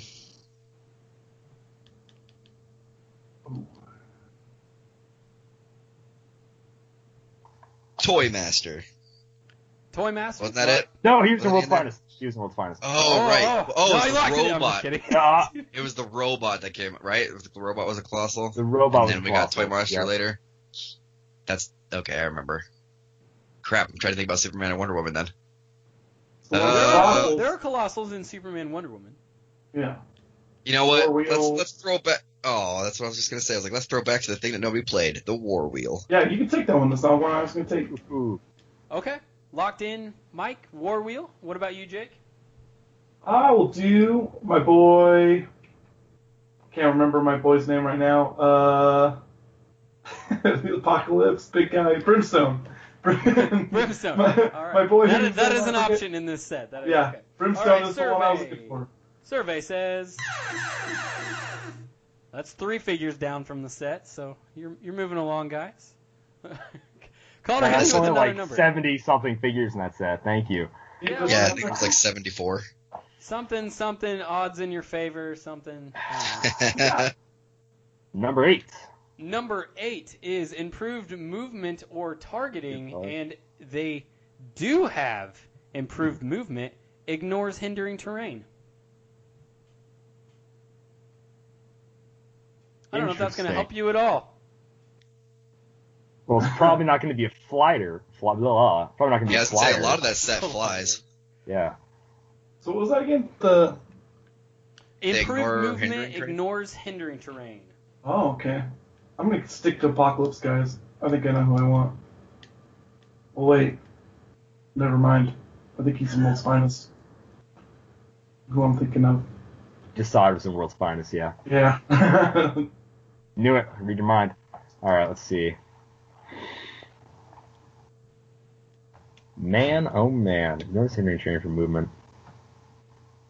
Lois Lane. Okay. Lois Lane locked in from Mike. I can Huh. barely remember her dial. She just out has outwit is all I remember. Calder, do you have an answer? Ah, soldier. Generic Soldier? soldiers. Uh, yeah, that is that is a that is such a horrible name for a piece. Just soldier, by the way. Um, Jake, did you have an answer? um, improved movement, moves or hindering. Supergirl. Okay, locked in for Some- Supergirl. See, I ah, dude, dude. Wasn't uh, she? Isn't she the super rare though? I'm pretty Yeah, sure she has she's flight. like the apocalypse version of her. yeah, the I'm pretty sure she has flight. I think. was. Yeah. You want to change your answer there, Jake? Yeah, let's change it. Let's go with If it's if it's if it's right, I'm sorry, I'm, but I'm pretty sure she's right. um. Man, we already went with uh, what's his face for super. Uh, let's see. Ah, is it Titano? Is the ape in that? he doesn't He need that. does not ability. ignore that. He doesn't ignore it. You can guess that. That's fine. I'll take another All point. right. Not a big deal. Uh, I feel like hungry, hungry hippos over here, just trying to collect all the points. Yeah, man. It's um, let's see. Man, I can't think. Let's go with Superman. It's probably Superman who can't who's on the ground and this. there might be like Clark Kent. Yeah. Uh, So- Oh yeah, there were quite a few that were like changing clothes and The whatnot. shi- but the, the shifting like, what is it? The Well, there weren't any shifting focus in this set, but I mean, there were a few different Superman. oh There was there was the Superman sculpt that was shifting. see, I'm man, pretty like, sure he mix- started with sidestep. mixing it all up. Yeah, he did. Oh, let's go with Clark Kent then. Okay, locked in with Clark Kent. Uh, survey says Wah, Alright. you have was really- one more round to guess. I was really sure All that. Clark Kent one was the one. Calder, hit me with a number. We got number seven. Number seven is generic keyword. And the generic keyword on this figure is going to be Scientist? detective. Detective. Oh man. And we Really? Has anyone said Batman? Batman? I don't There think- is a I- Batman. No one has said Thomas Batman Wayne version this of Batman. this This go time. round. Oh last right, there was the was the you're talking about the chase version. Miraclo pill. No, there's the Miraclo pill Batman. I mean, there was also the whatever Batman. Nazi, not Nazi, whatever they were. The yeah, the Red Sun. Red Sun guys, yeah. I totally forgot about Batman. All right, so Calder, do you have an answer? I don't actually. I'm gonna turn on my camera so I can link with uh, me and me and Chris here. I'm gonna see if I can uh, get some get some mind power going on. Uh, oh wait, let's let's change it. There we go. This is the Yeah. first time I've ever seen the inside of your house. Oh yeah, it's the great basement. There we go. Me and uh, me and me and yeah, me and Mike officially got it going on. All right, let's see. Is that see a if I can fake beard that you're wearing right now, Calder? Uh, you know what? It's a podcast, so no one really knows. So let's just let's just leave it at that. Um, okay. Ah. all right. Uh, I'm trying to so do we have do we have any guesses this round? right? Okay. No, seriously. Um, man, Detective. ignore Cinder's Lane. Detective. Detective. You think there's a Lois Lane detective? I already already guessed Lane, Lois. He did guess Yeah. Lois Lane, so okay. I thought for It's sure not, she it's had not like they made Detective Chimp or something in the set. Like what? and so you guys know uh, this set does include the Fast Forces, so those are six options. Was that a giveaway then? The Maybe. I mean, that was Direct Green? Lantern, Red Tornado, Doctor Fate. Maybe it's a giveaway. Maybe it's me trying to throw you off the trail. there there is a this set does have a wait does it have a Martian Manhunter in it? Nope. Last No. March we got No. was Trinity War. This Trinity War. Yeah. Yeah. Dang. Um, Mm. S- Manhunter. That's newer. Superman. I'm gonna go with uh Wraith. Wraith. Okay. Wasn't he in this set? He was the super, right? Yes. Wasn't he? Wasn't he doing? I'm gonna go with Wraith. I think I can't remember his keywords, but he seemed he was really slow, is all I remembered. okay. Locked in for Wraith on Mike's end. What about you, Jake? Mm-hmm. Um. Man, I haven't got anybody. Uh. Jimmy Olsen? He seems a detective reporter. Okay. Locked in with Jimmy Olsen then? Mm-hmm. I'm going to take that as a yes, I think. So- Yes. All right, Calder. Detective. I kind of don't want to say Batman, and I want to say Batman. Uh, just give Bruce some love. We all know he needs it. Yeah, yeah, we'll say Batman. Put it Okay, locked in with Batman. Batman. Survey says Ouch. uh zero one zero ten Huntress. Oh, man, I Oh, totally yeah. forgot she was in It this was a set. Batman family character. That's what I was trying to think. It's like some stupid sidekick. He's but- like the same person, Chris. Give it to me. Right? Basically, um, but No, I'm- well, I I'm was like, all right, there's Earth 2, Batwoman, but I can't remember. Yeah. I'm sorry, Calder. I Yeah. can't hear your complaints from all the way up on top of my mountain of, of awesomeness up here Whatever. with my two Whatever. points. Whew. Let's I'll move say- on. Uh, we have two more not a bad characters to to go through. Normally we do three characters, Oh but God. because this is episode 200, we're going to extend it a little bit and see what we can get out of this. So, Ah, uh, Calder, totally redeem myself. Calder, hit me with a number. Uh, number 15. Number 15 is opening defensive power, and the opening defensive power is combat reflexes. Ooh. All right. Fascinating. Hey, I don't want to hear it. You started the last round off with a free play. Okay, fair enough. Yeah. Combat reflexes, huh? Si, senor. I'm gonna go. I can I can guess what I've already guessed, right? nope. Well, Yeah, you want a brand new is different. character, so it could be any anything that's All modern. right. Everything that was wrong. Yeah. I'm going with. I guess theoretically, I I'm- could have chosen um, the Huntress again. I'm going with Iron Fist. Iron That's Fist. He fists ironly. Got it. Locked in. Uh, all right. I'm gonna go Falcon. Locked in for Falcon on Calder's side. What about you, Jake? Combat reflexes, so that's top dial. Uh, that is correct. Top dial. Okay. Um, that doesn't really change my answer. I'm gonna do Raphael. Final answer. Raphael, locked in. Survey says. Moving on to clue number two. All right. Number 12.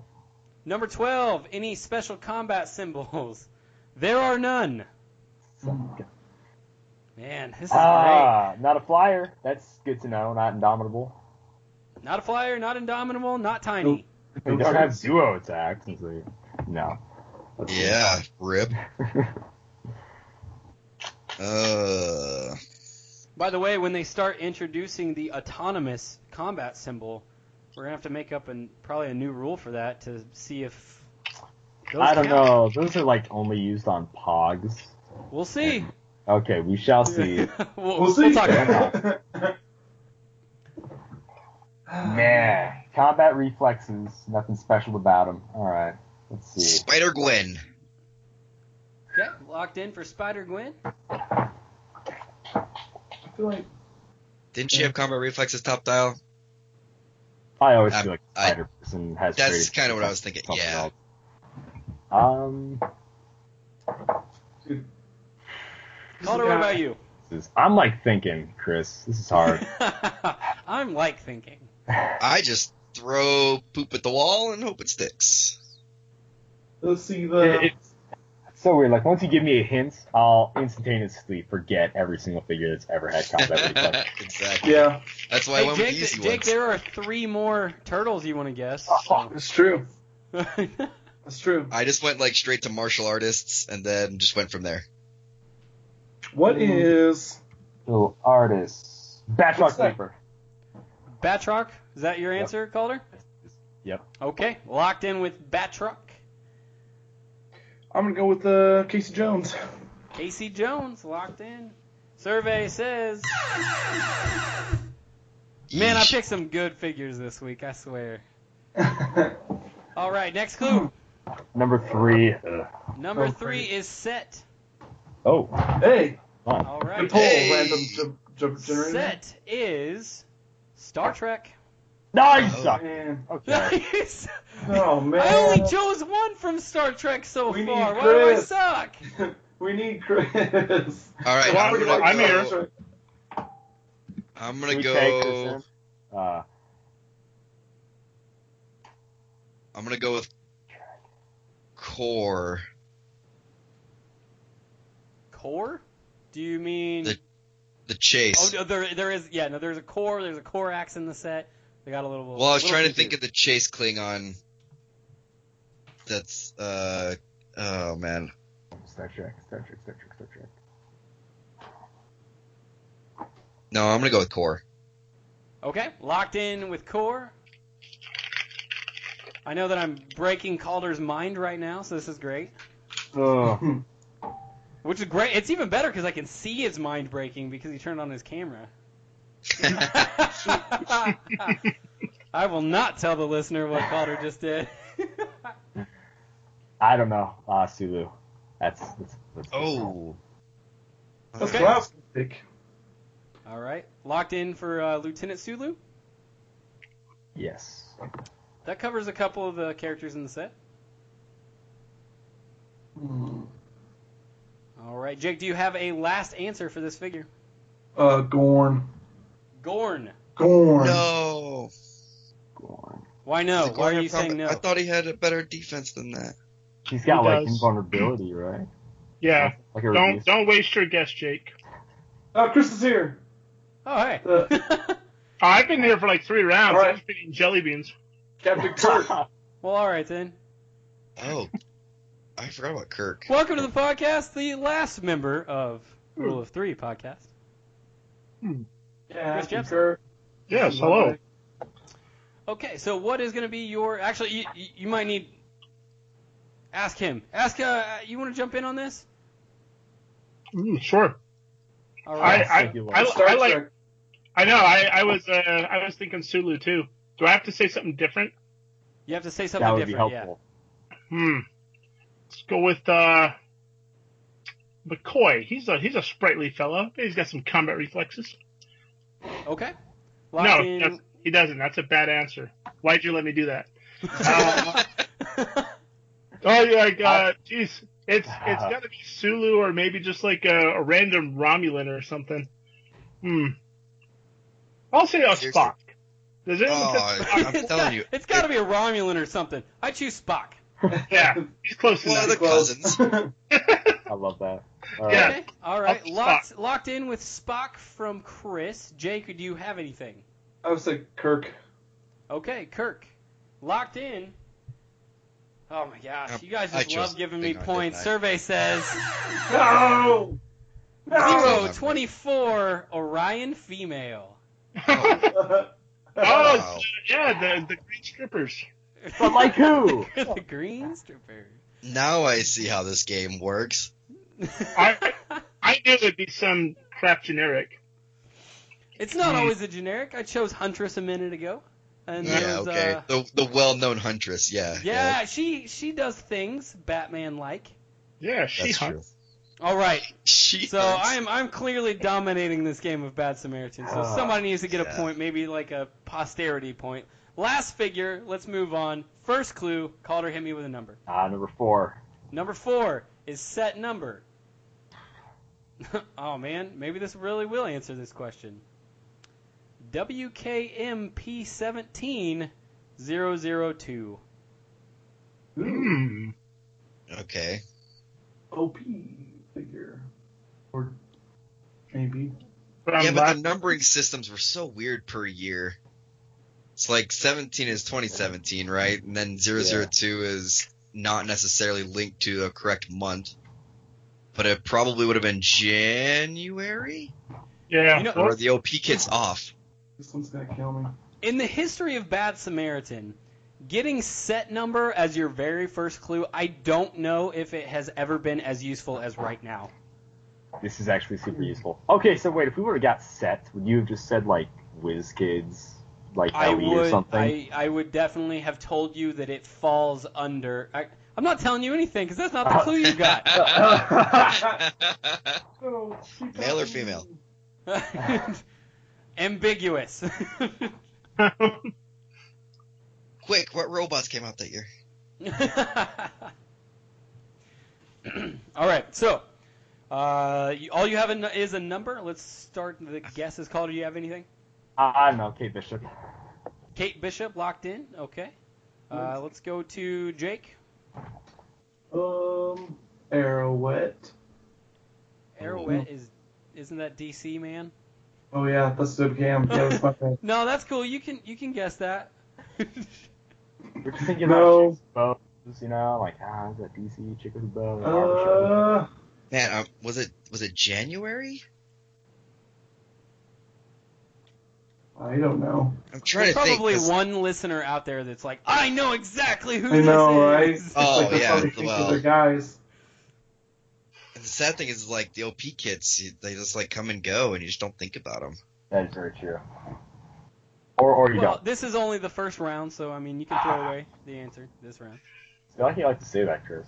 Throw No, you just throw all the way, all the answers away. I like getting Well, those that's points. that's that. Like I said, that's that's my general strategy is just throw stuff and see what happens. And so far, it's not working out, but it's all right. Okay, uh, Jake, do you have a different answer than Arrowhead? Oh, Falcon. So Falcon. same OP set. I'll, I'll, I'll All piggyback right. off that. Falcon locked in. What about you, Mike? Did they make a Professor X in the OP kit Nope. in twenty? They didn't in 2017. There was the. I'm trying to think. We got a couple. Well, we got a couple of the X-Men. Sets or the X Men OP kits, right? Oh yeah, that Right at the was the. Bishop, Black King. No, that was the end of the year. It was Bishop and Black King. Earlier the year, I think we got. Well, it's a 002 number, so it should be pretty close to the beginning, right? yeah, there was um. Storm. I'm sure, and we got one with, like- an X-Men one. yeah, we got one with uh, Havoc too. Oh yeah. Havoc, Banshee, and then some of the chick. I don't know. Hilarious. Hilarious. Deadpool and the X Force was the beginning of the year, right? February, yeah. February. But the I don't, I don't remember if they had an OP kit. right. The OP kit figure for that one was that one dude in the purple suit because he didn't fit in the Fast Forces. Terror, I think was his name. Oh right. Well, yeah. I thought they had another one though in the main set. Didn't they have two terrors? Yeah, they did, but this is Deadpool set one, and then there was they couldn't yeah. fit all the members in the Fast Forces of the Rainbow Deadpool Corps, or whatever it was.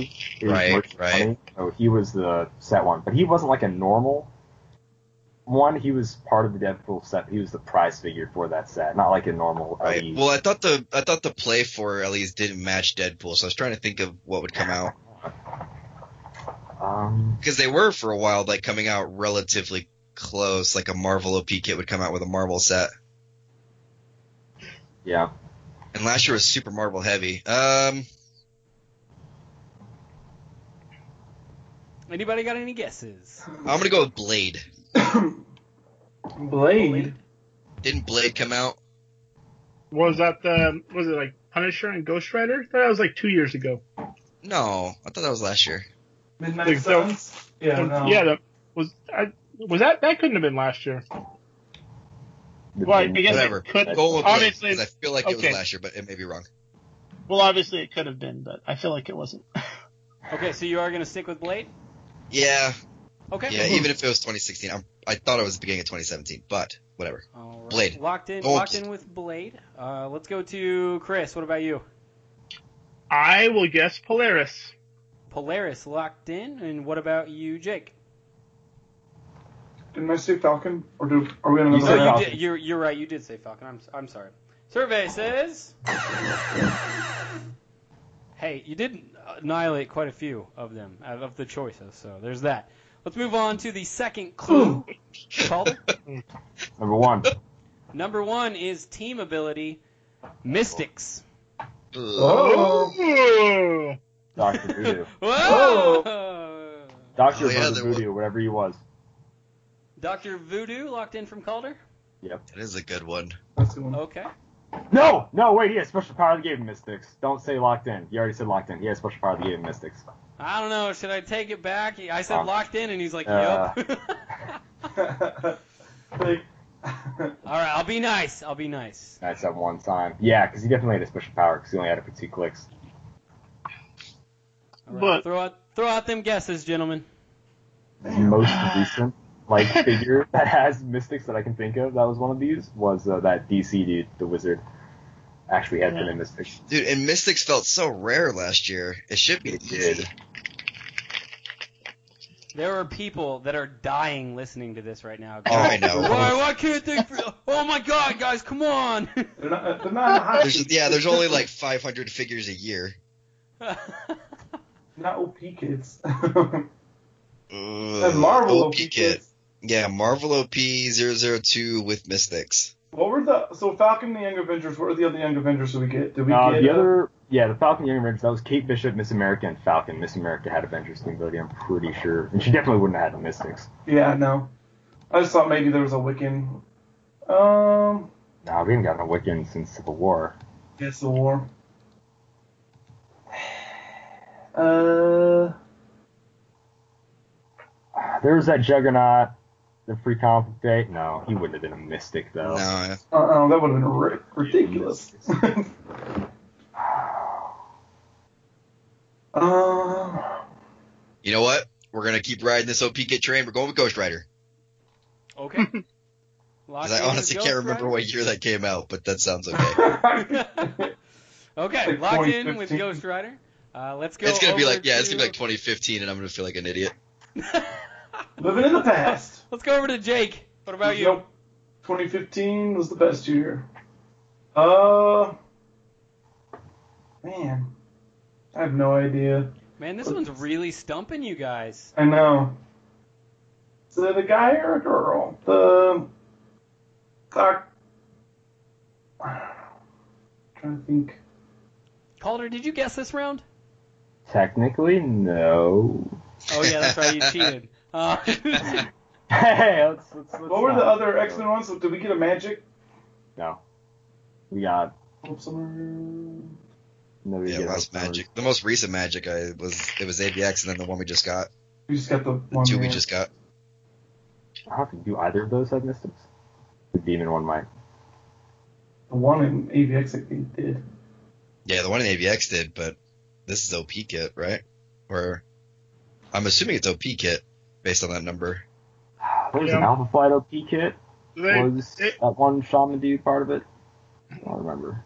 the the con exclusives don't get the the year the number. That's right? right. Yeah, yeah. So it has to be an OP kit thing. Well, that helps. I And it's still know what's 2017. I But probably it's still- 002. I swear I it's the probably beginning of the year. Still have it in its plastic and never open those. Um, hey, all I'm saying is if you have any of those Avenger ones, you, you want to send them my way. I won't. all be right. upset. uh, I have no idea. Let's go with I don't even know. Like, I can't even think of any besides that Kate Bishop one. Okay, I'm gonna I'm gonna do something for you guys. I'll ask you if you want this. What if I read through every one of the OP figures really fast Oh. and only once? And then you have to try to catch it if it is one of these figures.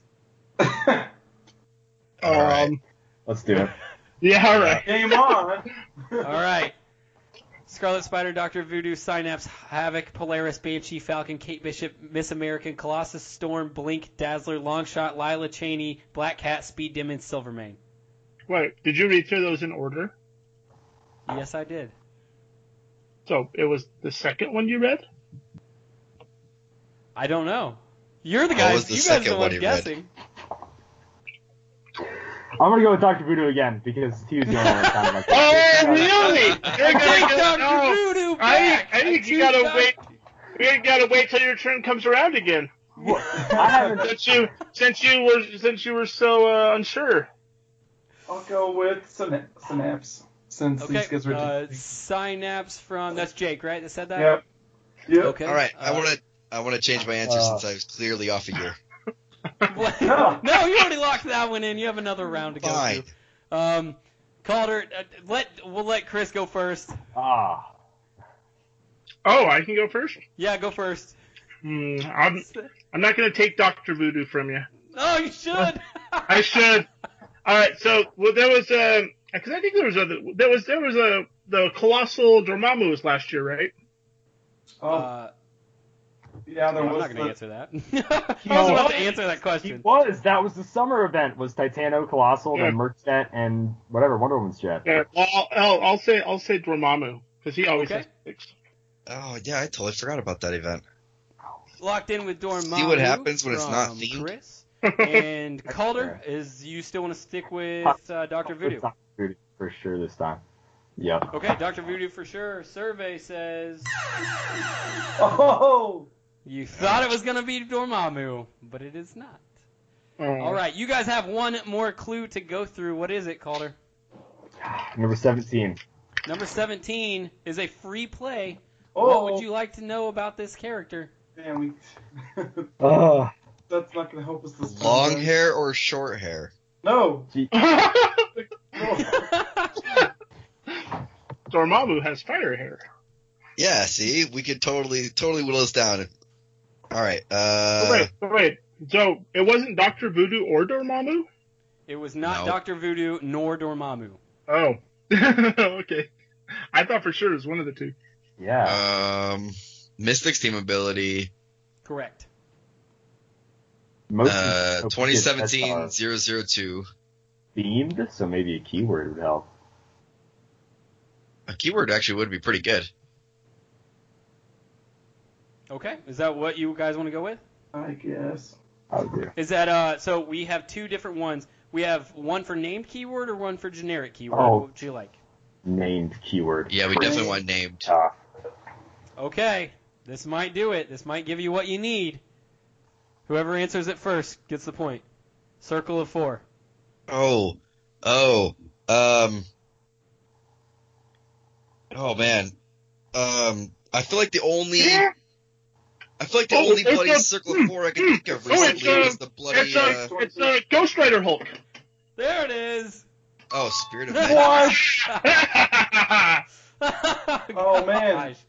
I thought it was Man. an OP kid. that was Yeah, Bob I thought Noguera? for sure that was OP kit numbering.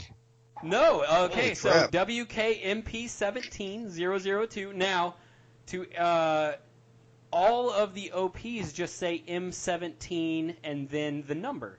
So the Oh, I thought MP MP was the is- monthly is play. the difference between those. Right. So, uh, wait, who was I it was- that answered that? Was that Chris or Jake? It was me. Man, I thought for sure it was like M, cause like isn't Doctor Strange like M dash zero twenty eight or some crap? The Yeah. with the dice. I'm pretty sure the the the LE numbering is all screwed up now. Yeah, it's it's all over the place. So it was a really weird clue for you guys to get right out the bat, and I feel like that clue threw you guys so far off of Oh yeah, because uh, Like if Yeah, you would have started off with uh, named keyword, this would have been over a long time ago. mm-hmm. Okay, so I'm sorry. Who who got that point? Was that Chris That or was Jake? Chris. It was Chris. All right, so it looks like uh, Chris with one point, Jake All with right. two points, and me with three points.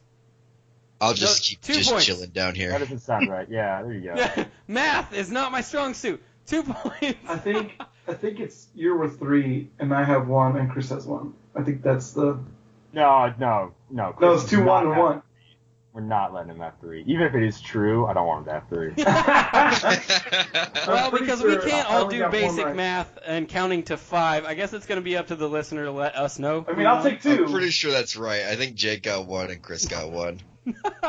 so, um, that was Bad Samaritan. So uh, we appreciate you guys. I swear I play this game.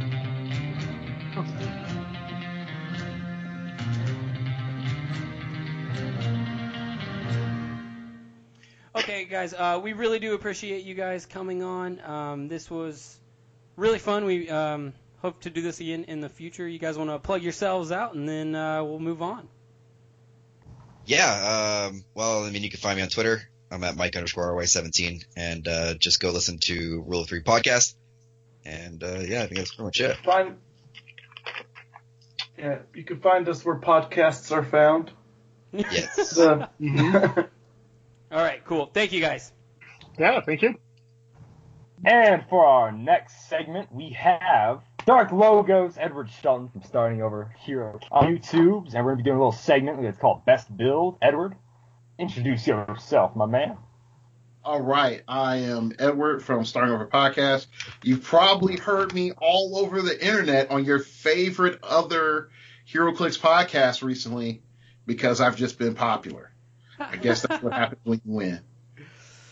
Okay, so what we are bringing Edward on to the podcast for is a little bit of a showdown. So recently, if you've been uh, paying attention with Dial H, we had our man, our sexy ranch hand Calder Ness, go to Nebraska, where he faced off against Edward Shelton, and somebody lost named Calder Ness. Uh, so what we wanted to do, what we wanted to do is something uh, a little bit different, a little bit crazy, and it's going to be in the vein of an old school segment that Dial H used to do called Best Build.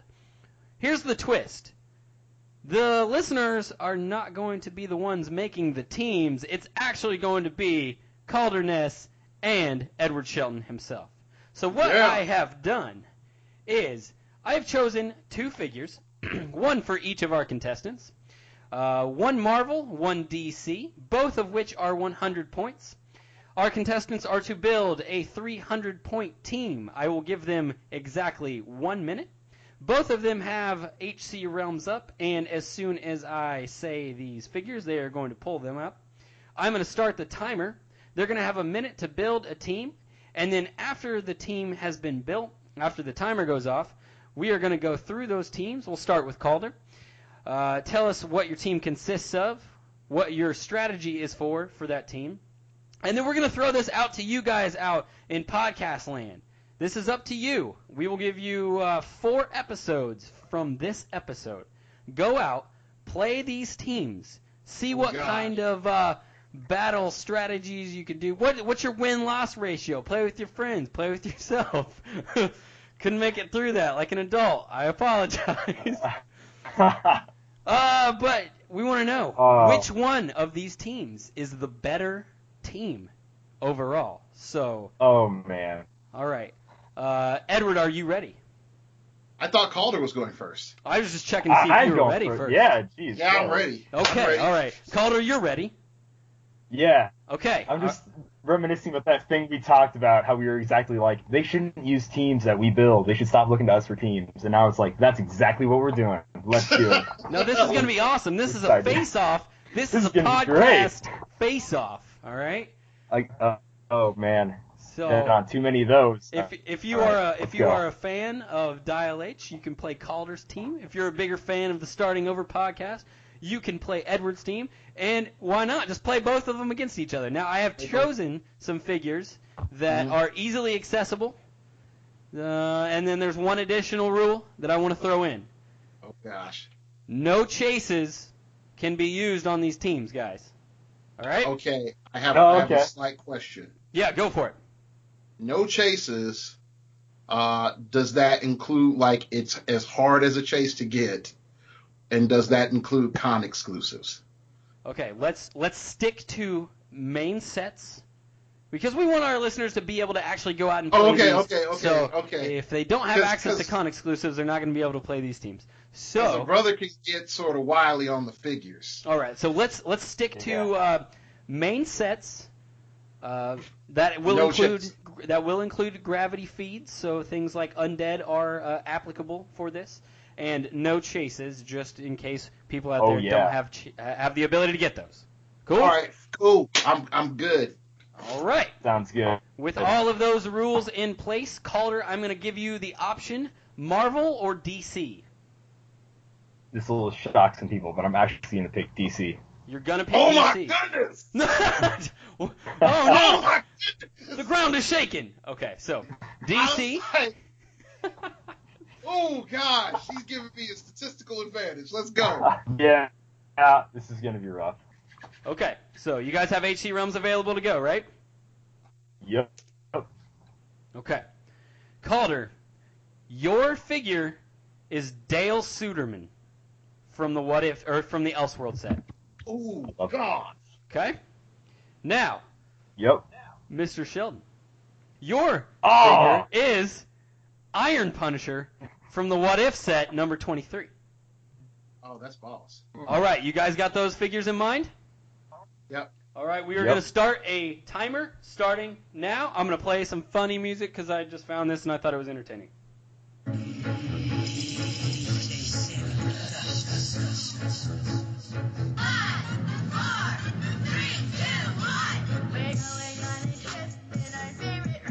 Really?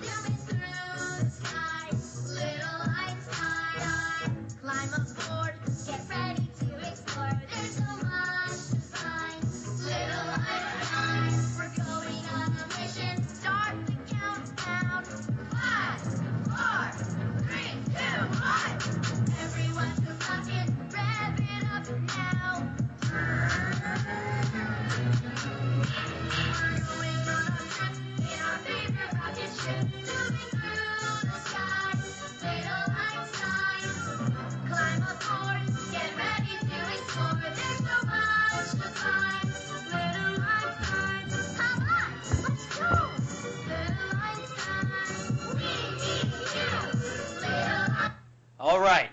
First of all, that song was awesome and you all know it. Yes, it was. Second of all, let's hear those teams, starting with Calder. All right, so that was like some of the most stressful like things I've ever done in my entire life.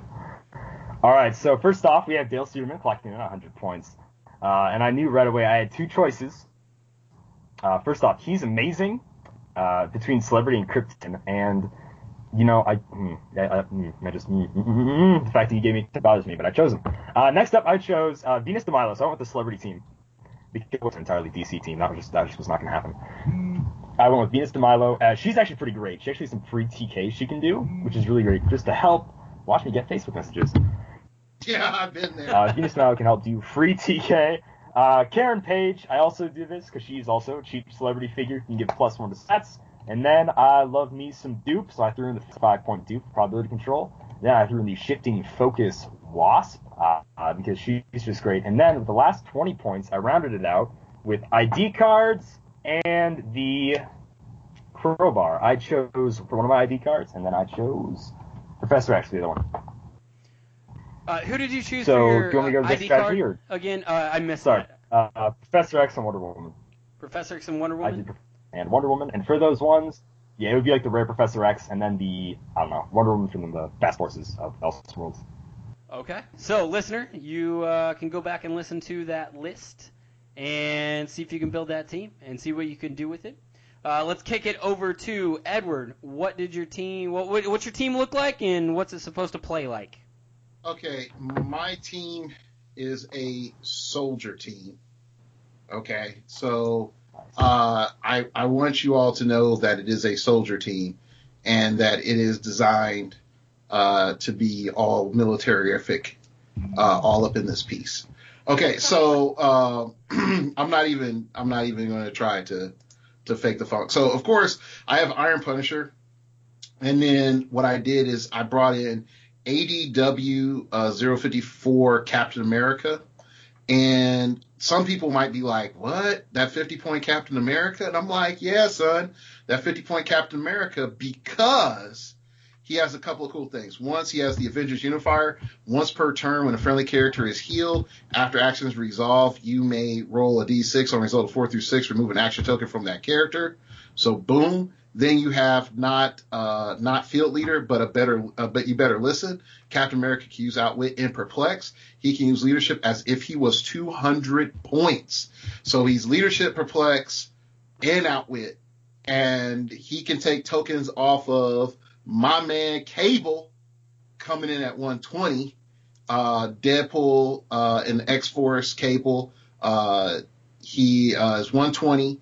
He has that phase in. I get in the position and and and shoot you or punch you. He's in Dom. He has access to seven range, uh, psychic blast, and prob. Uh, so I got prob, perplex, outwit on this piece already. Uh, and then uh, I have Hydra recruit. And the main reason I have Hydra recruit is that I'm able to make uh, use the Hydra team ability to help out Iron Punisher or Cable set up their shot, lower the opponent's defense by one, use enhancement to increase Iron Punisher or Cable's damage output. Not so much for Cap. I know it's not full on synergy, but hey, you know, a brother's gotta try, okay? Um, and then what I was going to do is, uh, and I, and I, I won't front at the last minute. I'm like, I'm in between two things. And so I didn't get to add them. So you could, you can discount it as you want. But originally I was just going to be like, insert two ID cards here. Uh, and then like at the last second before it ended, I was like, no, Thunderstrike. I'm not, not Thunderstrike. Um, crap. No, yeah, Thunderstrike. Yeah, it was Thunderstrike for a heal because, um, and I would have Iron Punisher pick it up because uh, Iron Punisher, I, I was in between. You can have Iron Punisher or Cable pick it up because they're the same dial length, but Iron Punisher just has a better dial for stats, so he has a better chance of hitting. And so just knocking people around, it's like, and I heal, yay! And then it tees off of uh, Captain Captain America. So it says once per turn when a friendly character is healed. Uh, after action resolve, you may roll a four through six on a result of four. Uh, sorry, yeah, roll a d6 on a result of four through six. Remove an action token from that character. And considering Iron Punisher is probably going to be one of my main workhorses, taking tokens off of him is probably going to be better. So looking back at it, if I'm not having to deal with anything insanely meta, I I would go with the the Thunderstrike for ten for round 300. Uh, but if, if yeah. So what I'm going to do is actually I'm going to put these lists out. Uh, I'm going to take a picture of these, and then when we air this episode, I will put this out on face on uh, Twitter, so people have the actual full blown list right there that they can build. Uh, Calder, you can throw that up on Facebook, and then like All I right. said, uh, four episodes from this episode, so one month. We will get back with some of our listeners, and we want to hear what you guys were capable of doing with those teams. I, I Probably think, better than me. Man. All right. Uh, yeah. Send me a screenshot actually, and we'll get that figured out. I'm definitely just gonna screen cap my team, upload those to Facebook. That'll work. All right. Man, Edward explained this team like, oh man, I probably missed some some things in my team, but once you guys actually look at either team, you'll be able to figure out some pretty good strategies. You don't need me to. Yeah. Well, I will say this: uh, you guys did a really good job giving one minute Nice. To thank build a full-blown 300-point team. So I doubt that there are very many people out there that could do a better job. Oh what you guys crap! I I just realized I can't use Thunderstrike. Why not? It's attached to a chase character. It, I I'll I'll I'll mea culpa, and and I'll say the two ID cards and and I'll I'll drop it because I I just realized like because I'm so used to just having it there, like it's just a thing. I forgot it was It's a not- chase I- figure it's too. like, oh, it's attached to a chase thing. Oh, I can't use it. So yeah, uh, if if I knew that, actually, I I probably would have changed a couple of things. Can I tell you that was the only reason I didn't pick Marvel because I looked right at my Thunderstrike chase I've got here. I'm like, if it's as Guardian, I can't play Thunderstrike. I don't even want to live on this earth anymore. So yeah, All right. Uh, which uh, real quick, which two ID cards would you use? The problem is it's so easy to cheese and say level seven in GA. Like, but uh, I'm gonna I'm gonna drop that wisdom. I'm gonna drop that next level wisdom, and we're going to go full full new new wave of ID cards. And if you're playing it right now and you have access to them, I'm gonna say we're gonna play that Wolverine, so we can still prompt and probably have a chance for a global reset. Uh, the entire team with the Captain America.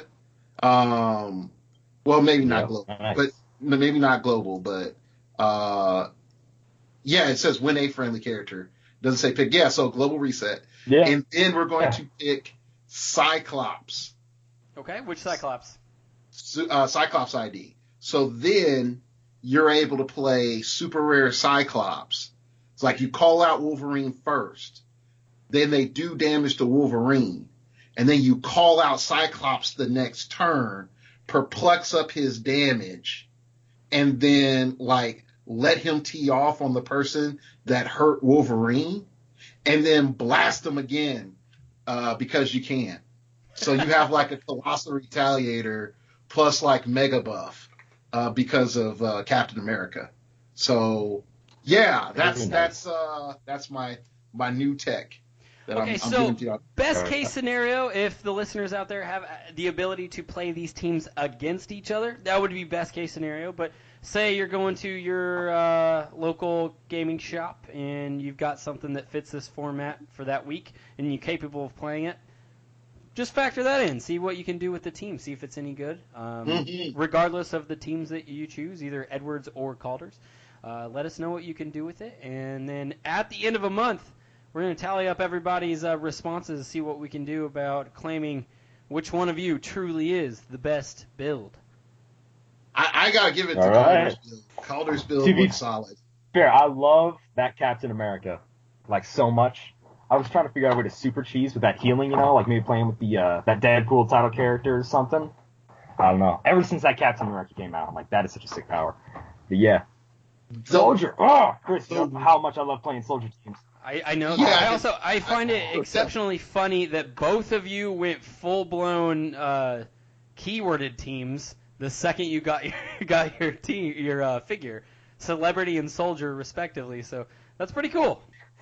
Well, initially, what Uh. my thought process was, I was like, make this as easy as possible and as few amount of options as possible because I do not have time to tweak this. And it's like, in Soldier, skim, skim, skim, skim, skim, this, this, this, this, this, okay. Uh, oh, Cable. Yeah, Cable. And a Captain America. Yeah. And then at the end, I was just like, Nick Fury, Nick Fury, Nick Fury, who's good, who's good, who's good, and blank. So initially I went shield, skim too fast, and I was like, nope.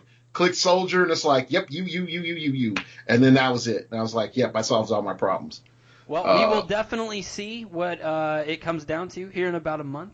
So, um, Edward, we really want to thank you for coming on tonight, and uh, we'll definitely try to get you on the podcast in the future for a much longer part of the episode. Yeah, much longer.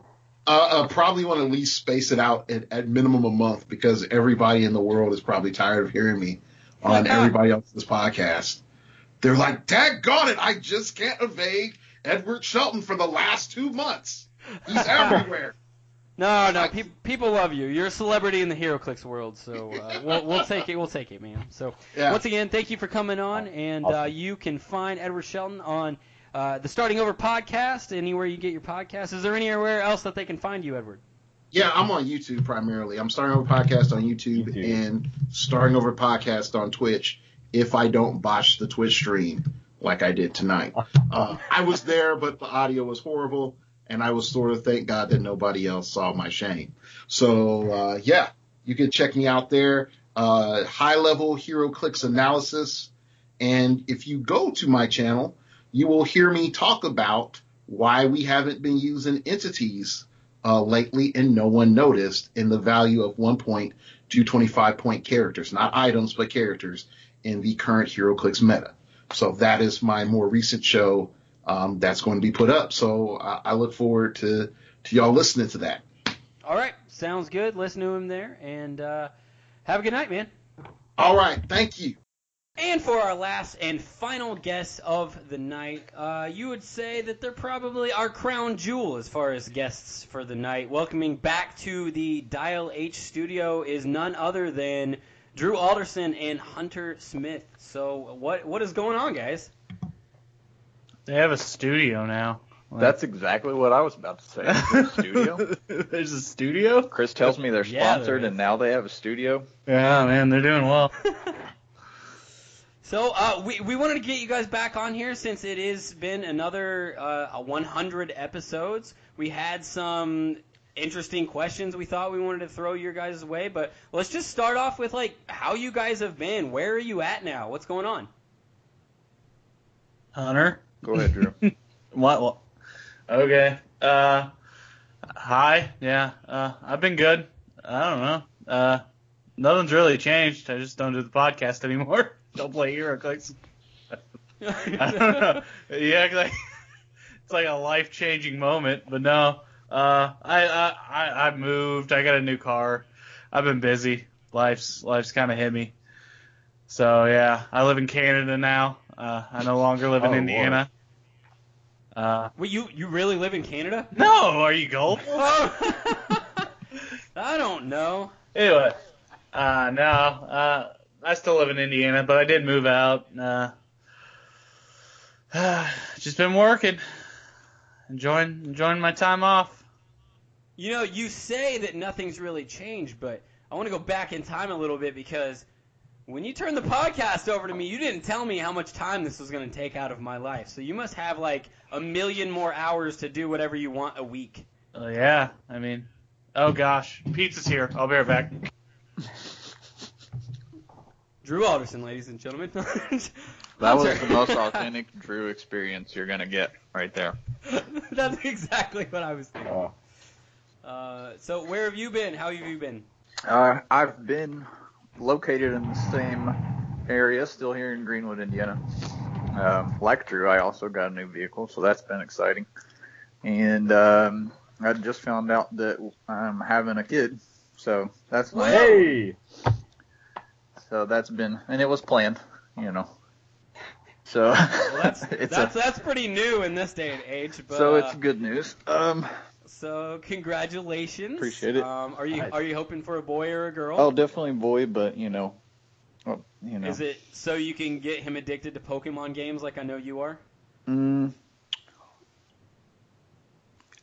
yeah, yeah. I mean, I have to live vicariously through him, whether you know. So I mean, he might as well be a boy. That'd be a little easier to live vicariously through my child if it's a boy. So you know. Uh, by the way, Calder, if Um, you have any questions, you just start throwing them in. Yeah, I guess I do have a few. Uh, Austin's not here, so I'm trying to figure out which one of you guys killed him and why there's this body here at the Silver Ridge corner.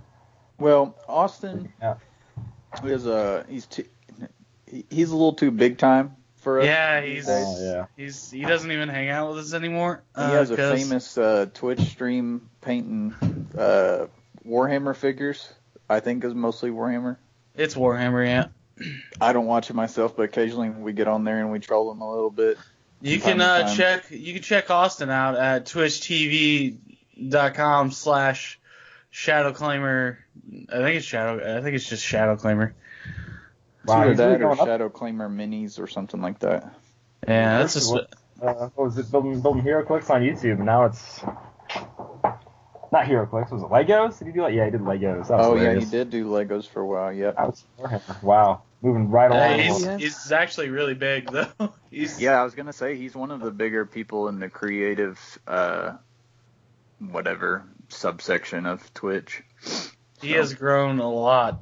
Yeah, But he happy. does that pretty regularly. Uh, I think he does it like five days a week or something like that. So that keeps him pretty busy.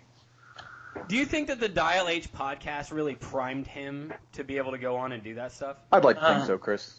Yeah, sure, why not?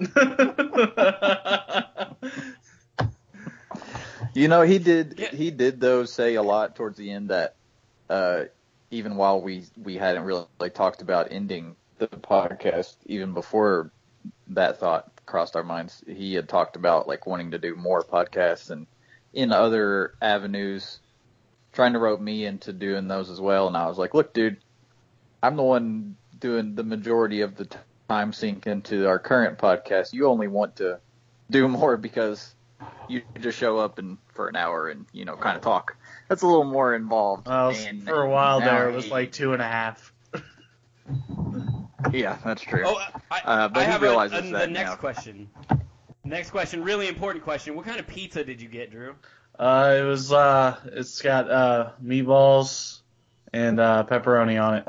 Wait, wait, from where? Uh, Marcos, Marcos Pizza. Okay, Marcos, that's legit. I thought you were gonna say something like Pizza Hut or something. Nah, nah, dude, I don't go with Pizza Hut. That gives me. I worked at Pizza Hut for a while, so I know what. Goes I, I feel like uh, I feel like you know, like half of all Pizza Huts anywhere are front operations, so they don't really. That actually is probably true. My nearest Pizza Hut is 45 minutes away, and someone was selling meth out the back. Yes. I thought you were going to like money laundering. No, Oh, let's go straight to It- meth it's- I'm distribution. serious, yeah. They had to replace all their employees. It was horrible. Bad ordeal, really. Okay, okay. So, uh, since you guys did leave the podcast, have you been playing any other games or like video games or anything or doing anything creative or what's going on? Uh, I play a lot of video games still. Um, uh, I've been building my Warhammer army up slowly but surely. Um, you know, chilling out. So, what makes you like Warhammer better than HeroClix? I, I don't really. I don't Do you just need something to kill time? you actually get to build the the models in Warhammer, which is a nice nice little thing, nice little hobby. Keeps you busy. Like you put on a show in the background and you watch it while you're uh while you're building stuff. It's pretty it's pretty handy. It's not too bad. Right on. And I Hunter, what about? Uh, oh, go ahead. You go ahead. and I think I, I'm just kind of over the uh the superhero craze right now. I think it's been shoved down my throat too much that uh I don't know. I just kind of got burnt out. That's fair. Hunter, what about you? Uh, nothing new on the like board game side of things. I haven't really. Uh, the the main reason I quit HeroClix wasn't necessarily the game, although I've expressed my opinion on the game at length on the podcast. I I still really enjoy it as a concept, but uh, it was more the time sink. So I've spent the time uh, more working on my house and um, work side of things. You know, trying to become a grown up, I guess. Uh, albeit a little, only a tiny bit at a time. So I have played video games a little bit more since I quit Clix, I'd say. Um, just kind of various RPGs and single player stuff for the most part, and I've gotten back into playing Rainbow Six Siege a little bit more lately. So Oh, nice. That's about actually it. something I kind of want to talk to you guys about because you mentioned on the podcast a long time before that you guys used to hold like fighting tournaments, fighting games, and stuff like that. And I was yeah, we still do uh, uh, maybe one every two months nowadays. Nice. I was actually wondering, uh, Marvel vs. Capcom is one of like my friggin' favorite games that I've been obsessed with playing. Are you all up in the Marvel vs. Capcom Infinite, or is that? I tried. I really Don't tried to give it a fair good. shake. I, I even Gave- bought gave- it against my gave better it a- judgment. Gave it a shot. Gave it the old shot of Rooney. Uh, Yeah. no. That's a shame. That's a shame. Uh, you uh, guys should get that. Gotta get good. No, but it, it's seriously good. If it wasn't for such a lack of characters and not being too much like Marvel vs. Capcom 3, it would probably be a better game. Uh, Probably, yeah. I liked the um, I like what they did with the game system, like the mechanics and the system of it for the most part. I think it's I think the tag system gives you a little. It should be slightly more punishable on tag in and tag out. Yeah. Um, I think that would probably be the only change I'd make to the game system, but it looks like fresh poop, and uh, there's barely any characters or anything. So that was kind of the main. And then the and then the online was just crap. So I enjoyed it for a few days, and I haven't haven't looked back at it since. I've played a lot of Dragon Ball FighterZ, which is basically a, a slightly better version. of a actually a lot better version of a versus game. yeah, it's a good game. So to get back to uh, like just the podcast in general, I, I was curious because I don't know if you guys ever talked about this on the podcast before, and I didn't start at episode one. Uh, I, I know some listeners that are out there still listening did, which is crazy, but because they've been listening for years. But um, what made you guys start the podcast instead of just being regular HeroClix players? What made you push to go just hey, do you guys would just talk about this once a week? Well, I think Austin, or I think we have talked about it before a couple times over the 200, or however many episodes we did, 150 or however many. Um, I kind of had the idea, and I talked to Austin about it one day on the way to clicks, and then me and him and Drew talked about about it, like kind of in passing, not super serious here and there, and then one day we were just like, well, just let's just try it, you know, and see how it goes. And our first episode, uh, if you go back and listen to it, is pretty bad. Um, it was more of a rambling rant for well, you know what? Most of the episodes actually devolved into that, so I guess it didn't end up too different. But uh, we kind of, I, I mean, I liked it. I thought it, I you know, I, I really en- enjoyed it even towards the end when it felt like more of a a chore at times. It wasn't necessarily the uh, the podcast itself at more than it was like HeroClix to me that felt more like the chore, you know. Um, so that was kind of how it came about. Just we talked about it a time or two. I kind of had the idea for it. We talked about it a time or two, and then one day we were just like, okay, let's just do it. I think we were also ramping up for Gen Con. It was in a few weeks, so that probably also kind of played into like we were really hyped on HeroClix at the time. And then once we got started, it and got a bunch of people writing in and kind of like got we got really good at it pretty quick. I want to say, like I listened to a lot of podcasts. I feel like we made some really big, quick strides forward in our quality, like in the first like dozen episodes or so. A little quicker than I than I hear a lot of new you know podcasters do it, especially with three people who've literally never done it you know before. So um, I think we all We- just kind of got into it really quickly and. Uh, when you guys first started recording, well, I, maybe it was all the time that you were recording. Were you always recording from the same room? I ninety five percent of the time, yeah. Or Yeah. more than that, probably. I feel like that probably helped your sound quality a lot. It did, and more importantly, it helped the Drew. Sorry, I'm not trying to. You just chime in whenever you want. I think it.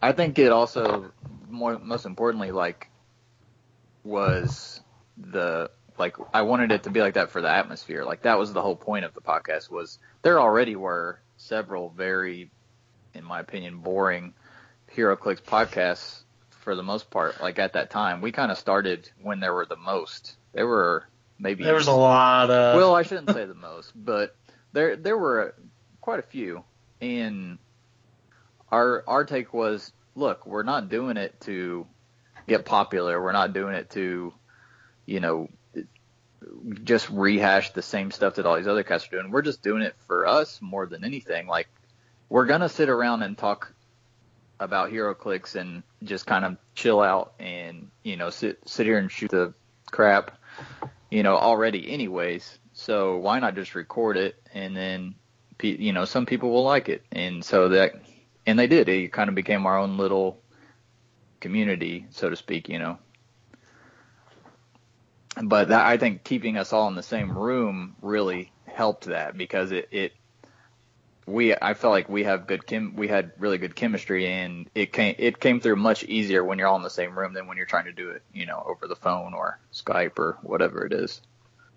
And that's something that actually Calder and I have spoken about multiple times is that you guys, you've known each other your whole lives, basically, right? Um, no, but for I mean, obviously Austin and I have known each other our whole lives, but um, Austin and Drew and I have really only known each other for what maybe eight years or so now. Uh, yeah. I mean, I kind. No, it's longer than that because. Uh, I mean, I, I've only been up here for up in Indiana again for about nine, and uh, we s- And I Oh, probably okay, met yeah, you about a year after, so I say it's been about eight years. It feels longer, but yeah, that's you may you probably right. you knew Austin a little bit before that before I me. I so- met Austin in high school, so yeah. Yeah, so so he's known Austin and him known each other for about ten years, and I've known Drew for about seven or eight. Well, you guys knowing each other for as long as you had, it really came through in the podcast, and you could tell that you guys did have a good chemistry because you had shared life experiences and knew each other. So a lot of the other podcasts that are out there, um, and this is this goes well beyond HeroClix podcasting, but people that don't know each other and then try to put to put a podcast together, there doesn't seem to be that chemistry a lot of the time. Yeah, why would they do that? That's just ridiculous. Thanks, Colin. I was thrust into this like the fire, so you you'll have to excuse me. you you were handpicked, sir. Don't. handpicked. That was that was Drew Arson special right there. I just picture Uh, Drew has like like six dossiers on the table in front of him as he's trying to like pick his replacements. Yeah, he, pretty like, much. Picks Cal Ness's file out of it and looks at his mugshot and his, Pretty- his accre- accreditations and Pretty much like Nick Fury, yeah. yeah, exactly. I'm building my own Avengers. so okay, uh, I do want to ask this because it just I I'm one of those people that believes when when I'm gone, I want to leave some kind of legacy, right? And while this is just a podcast, it's still a podcast, and to a lot of people out there that are listening, for some reason this means something to them. It gets them through the week, and they enjoy it, and it's a part of their life. But this started way before Calder and I, obviously. But did you guys ever think that it was going to go beyond you? Did you think that it was just going to die with you? No. I didn't really think about it at all. honestly. Yeah, not gonna lie. I mean, when we when I decided that like Austin, let's give it behind give him a little VH1 behind the scenes here. Like Austin, um, was probably the first one who kind of like didn't want to do the cast as much there right before we quit. Um, and I think it more was just his personality. He, he Austin kind of dives like headfirst into things and then burns out on them really quickly. He's kind of done it his whole life and I think he he did that with HeroClix, and there were several times where he'd take little breaks, and so there, be, I mean, there were various episodes where one of us would be gone for whatever reason, but basically every time that Austin was gone, it wasn't that he couldn't be there necessarily. He just kind of like needed a break, you know, from it, which is understandable. Obviously, we all kind of need that, but uh, so he kind of was like on the burnout side of things, and I had kind of been on a very slow burnout there for a month or two. And then when we decided we weren't going to do it anymore, Drew had said, you know, he would want to continue on the podcast. So I guess I, when Drew said that, I kind of got things set up for him the best I could to, you yeah, know, you did a leave great him, job. leave him in the best hands, that, leave it in the best hands that I could. But to be honest, I didn't expect him or it to last for a whole lot much longer. I guess if I had to sit back and look back, I wouldn't think that it would still be going right now. Because shoot, it's been how long has it been since? uh What episode are you guys on now, Chris? So, so this is 200. This is 200. Oh, right, Welcome right. to the 200th episode. um, And I said uh, I think we so, quit at like 148 or something like that. It was like right before 150. Sounds I about right. I don't know. Um, I I started on 140. Okay. So yeah, I, about a year and a half. Actually- is what I've been podcasting. Uh, yeah, maybe. I thought 150 was the episode where I quit. I don't know. Maybe yeah, maybe it was that's one maybe that's where I'm nine because that's about where I got in. All right. So anyway, I mean, I I suppose I wouldn't have thought that it would still be going at this point. No. But Yeah. uh, I, di- I did kind of know that it was going to keep going because, like I said, Drew had said he wanted to keep it going. So, but uh, yeah, I would I would uh, I mean, if you guys keep it going, any, any time after this is just kind of I, I would have never expected it to, to still be trucking along. So I'm happy about that. What were you gonna say? I forgot. Awesome. Okay. um, okay, so I guess next question based off of that one is just like, Are you are you happy to see that your podcast is continuing, or you guys couldn't care less, or? I mean, Uh, I'm not sad about it. I mean, I'm not. uh, yeah, it's it's cool. Yeah, I mean, it's I haven't kept up with you guys all that much. Um, I was there for quite a while, but I'd say now every month or two I kind of go back through and I look at. It's mainly not because I don't care about the podcast, but more just I don't care about HeroClix type yeah, of thing. that's the biggest thing. So uh, occasionally I will flip through my uh, the the iTunes app, uh, the podcast app, and I'll go through and if I see like a, a headline that sounds like something like that would hold my interest long enough, I'll go through and I'll listen to the episode. So I kind of keep up in track, keep up with you guys, kind of you know in general. But um, I'm glad it, it has kept going. You know, For sure. even if at this point it's all new people and stuff, like it still feels, you know, it still is the same in a way. So, but uh, you know, Well, I I, don't think the way that Calder and I, Calder and I view this now is like you guys created a brand, and w- whether you meant to or not, but that's what it is now. And a lot of people see it as just Dial H. They don't just see it as individual um, people that are on the podcast anymore. So theoretically, you know, eventually I'm going to leave this podcast, and Calder's going to leave this podcast, and we hope that Whoa, there's going to whoa, be some listeners whoa, out whoa, there. You can't leave the- whoa. you can't leave Whoa. the podcast. Whoa, hey, that's actually this is kind of like a quote from Hunter, which obviously doesn't work now anymore, but it was the one that I always remembered, which is like I'm gonna be playing HeroClix until I'm an old man. So Yeah, it really still does play now, HeroClix. but that was like one of my favorite quotes for a while. Yeah. Well, I mean, and I will. I kept, I- I kept my favorite. You know, I kept about. guy When I right before I quit and started selling off my stuff, I mean, I wasn't one of those people who. Li- I wasn't a Scott Turns where I own every single piece that's ever been, you know, out of uh made by the little Chinese kids for uh, WizKids or anything. But um, I mean, I had I had anything you could need more than anybody I knew for the most part. Um, and I whittled it down to about like 20 of my favorite theme teams, and I kept about a dozen or so pieces for those. So Twenty of your favorite theme teams. I mean, well, like I'm saying, like I w- I went from thousands and thousands of hero clicks down to about 100 to 200 ish pieces. I'd say about 200 pieces. So I kept my favorite things, and when my kid's old enough to start wanting to play games, like I definitely, I absolutely plan on introducing him or her to it, and hopefully, you know, playing our own little home games. And I'd love to get them into it, but I don't. Again, I I really like HeroClix.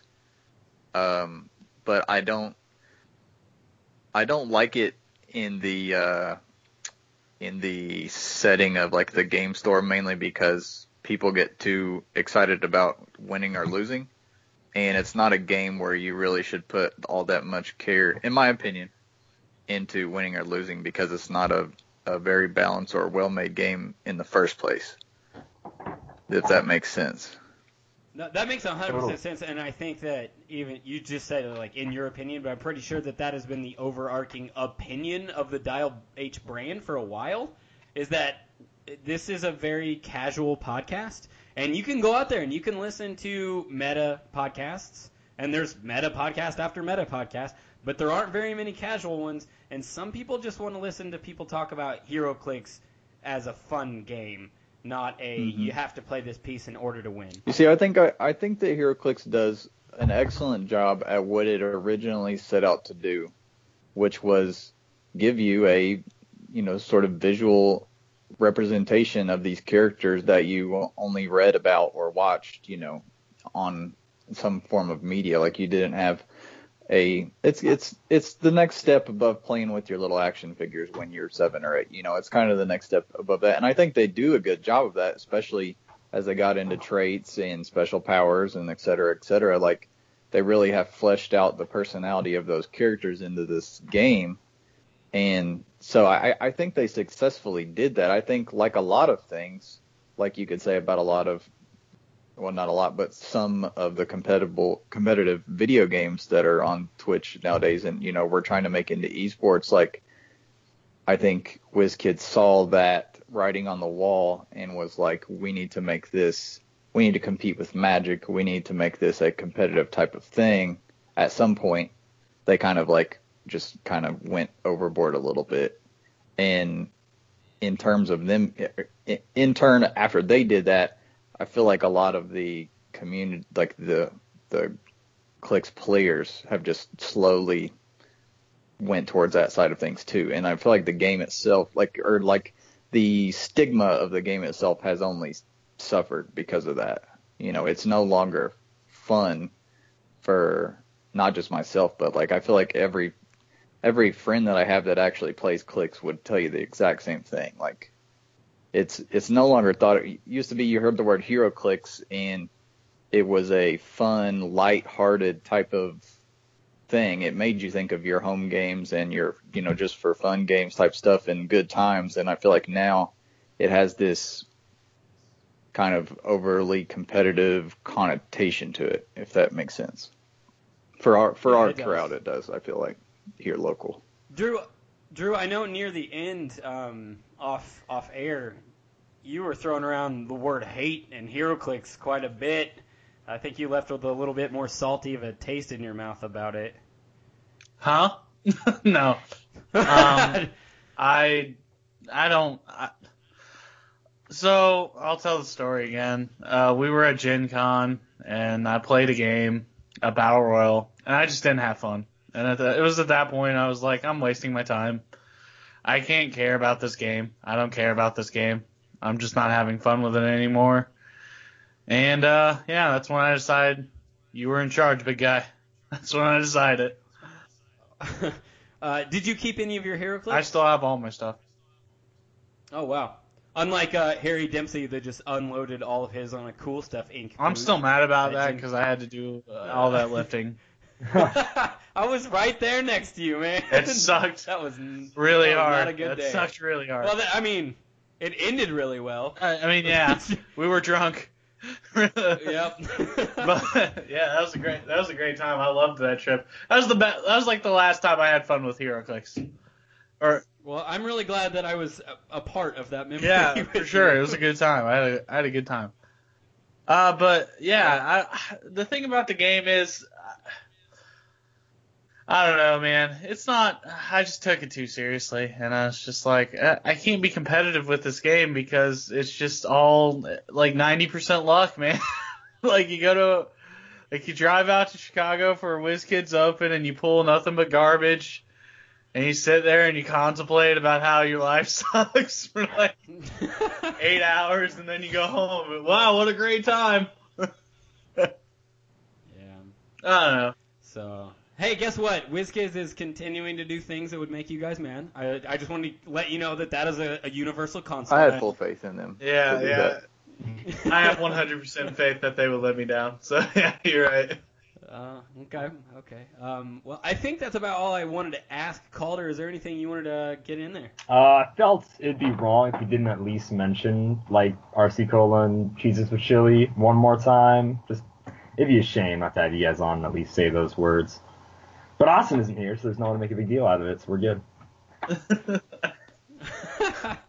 Well, um, from I guess the new guard to the old guard, uh, we would be remiss if we did not at least thank you guys for all of the work that you put in, and it led to where the podcast is today. Um, and we're hoping that eventually it'll just go further than past Calder and I, and it will just keep on continuing until I guess the game dies, if it ever does. I'm sure. I'm sure it will. Yeah. S- sometimes. Listen. Remember, yeah. But I, I mean, the the best segments for the podcast definitely came out of your guys' head, like Hidden Gems, Bad Samaritan, Value Corner. Those are all still segments that are running on the podcast, and it all started with you guys. We didn't even really want to do segments at first. like, I, I, No, I and in fact, most of them were more like topics that we did. Yeah. And then, and then we were like, we should kind of do that regularly type thing. Like other people do similar things, like, you know, or, or, you know what else? It was more people writing in Yeah. saying you guys should do more of X, and then we were like, well, okay. I guess these people listen to us like all the time. We can give them like you know what they want type of thing. Yeah. and then Bad Samaritan was just like a, just a random thought I had one day at work. Like, hey, what if we did like this? Like, what if we turned it into this trivia type of thing? And it just kind of blossomed from there. And, Didn't even have a name. Didn't even no, have a name. and it got named on the first time we played it from Austin. Austin Smith. What a degenerate. Uh, Well, um, I calling Austin Smith a degenerate, I think, is a really good way Absolutely. to end this interview. Uh, like, I, that's very much in the vein of Dial H. So um, I want to thank you guys for coming on tonight and spending a little bit more time on the podcast. Uh, as always, you guys are always welcome back onto the podcast. You started it. You, I mean, come back whenever you feel like it. We'll be here and we'll get you guys on and all kinds of Totally. stuff.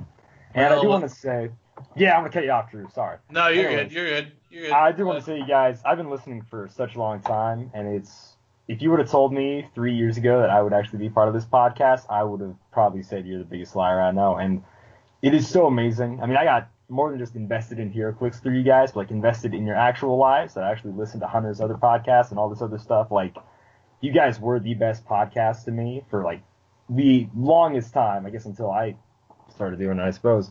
And I gotta tell you, the work you guys did and everything did is gonna be some of my favorite and like happiest moments of HeroClix. And every time I would do work and listen to you guys, it was always amazing. So thank you so much for building this foundation.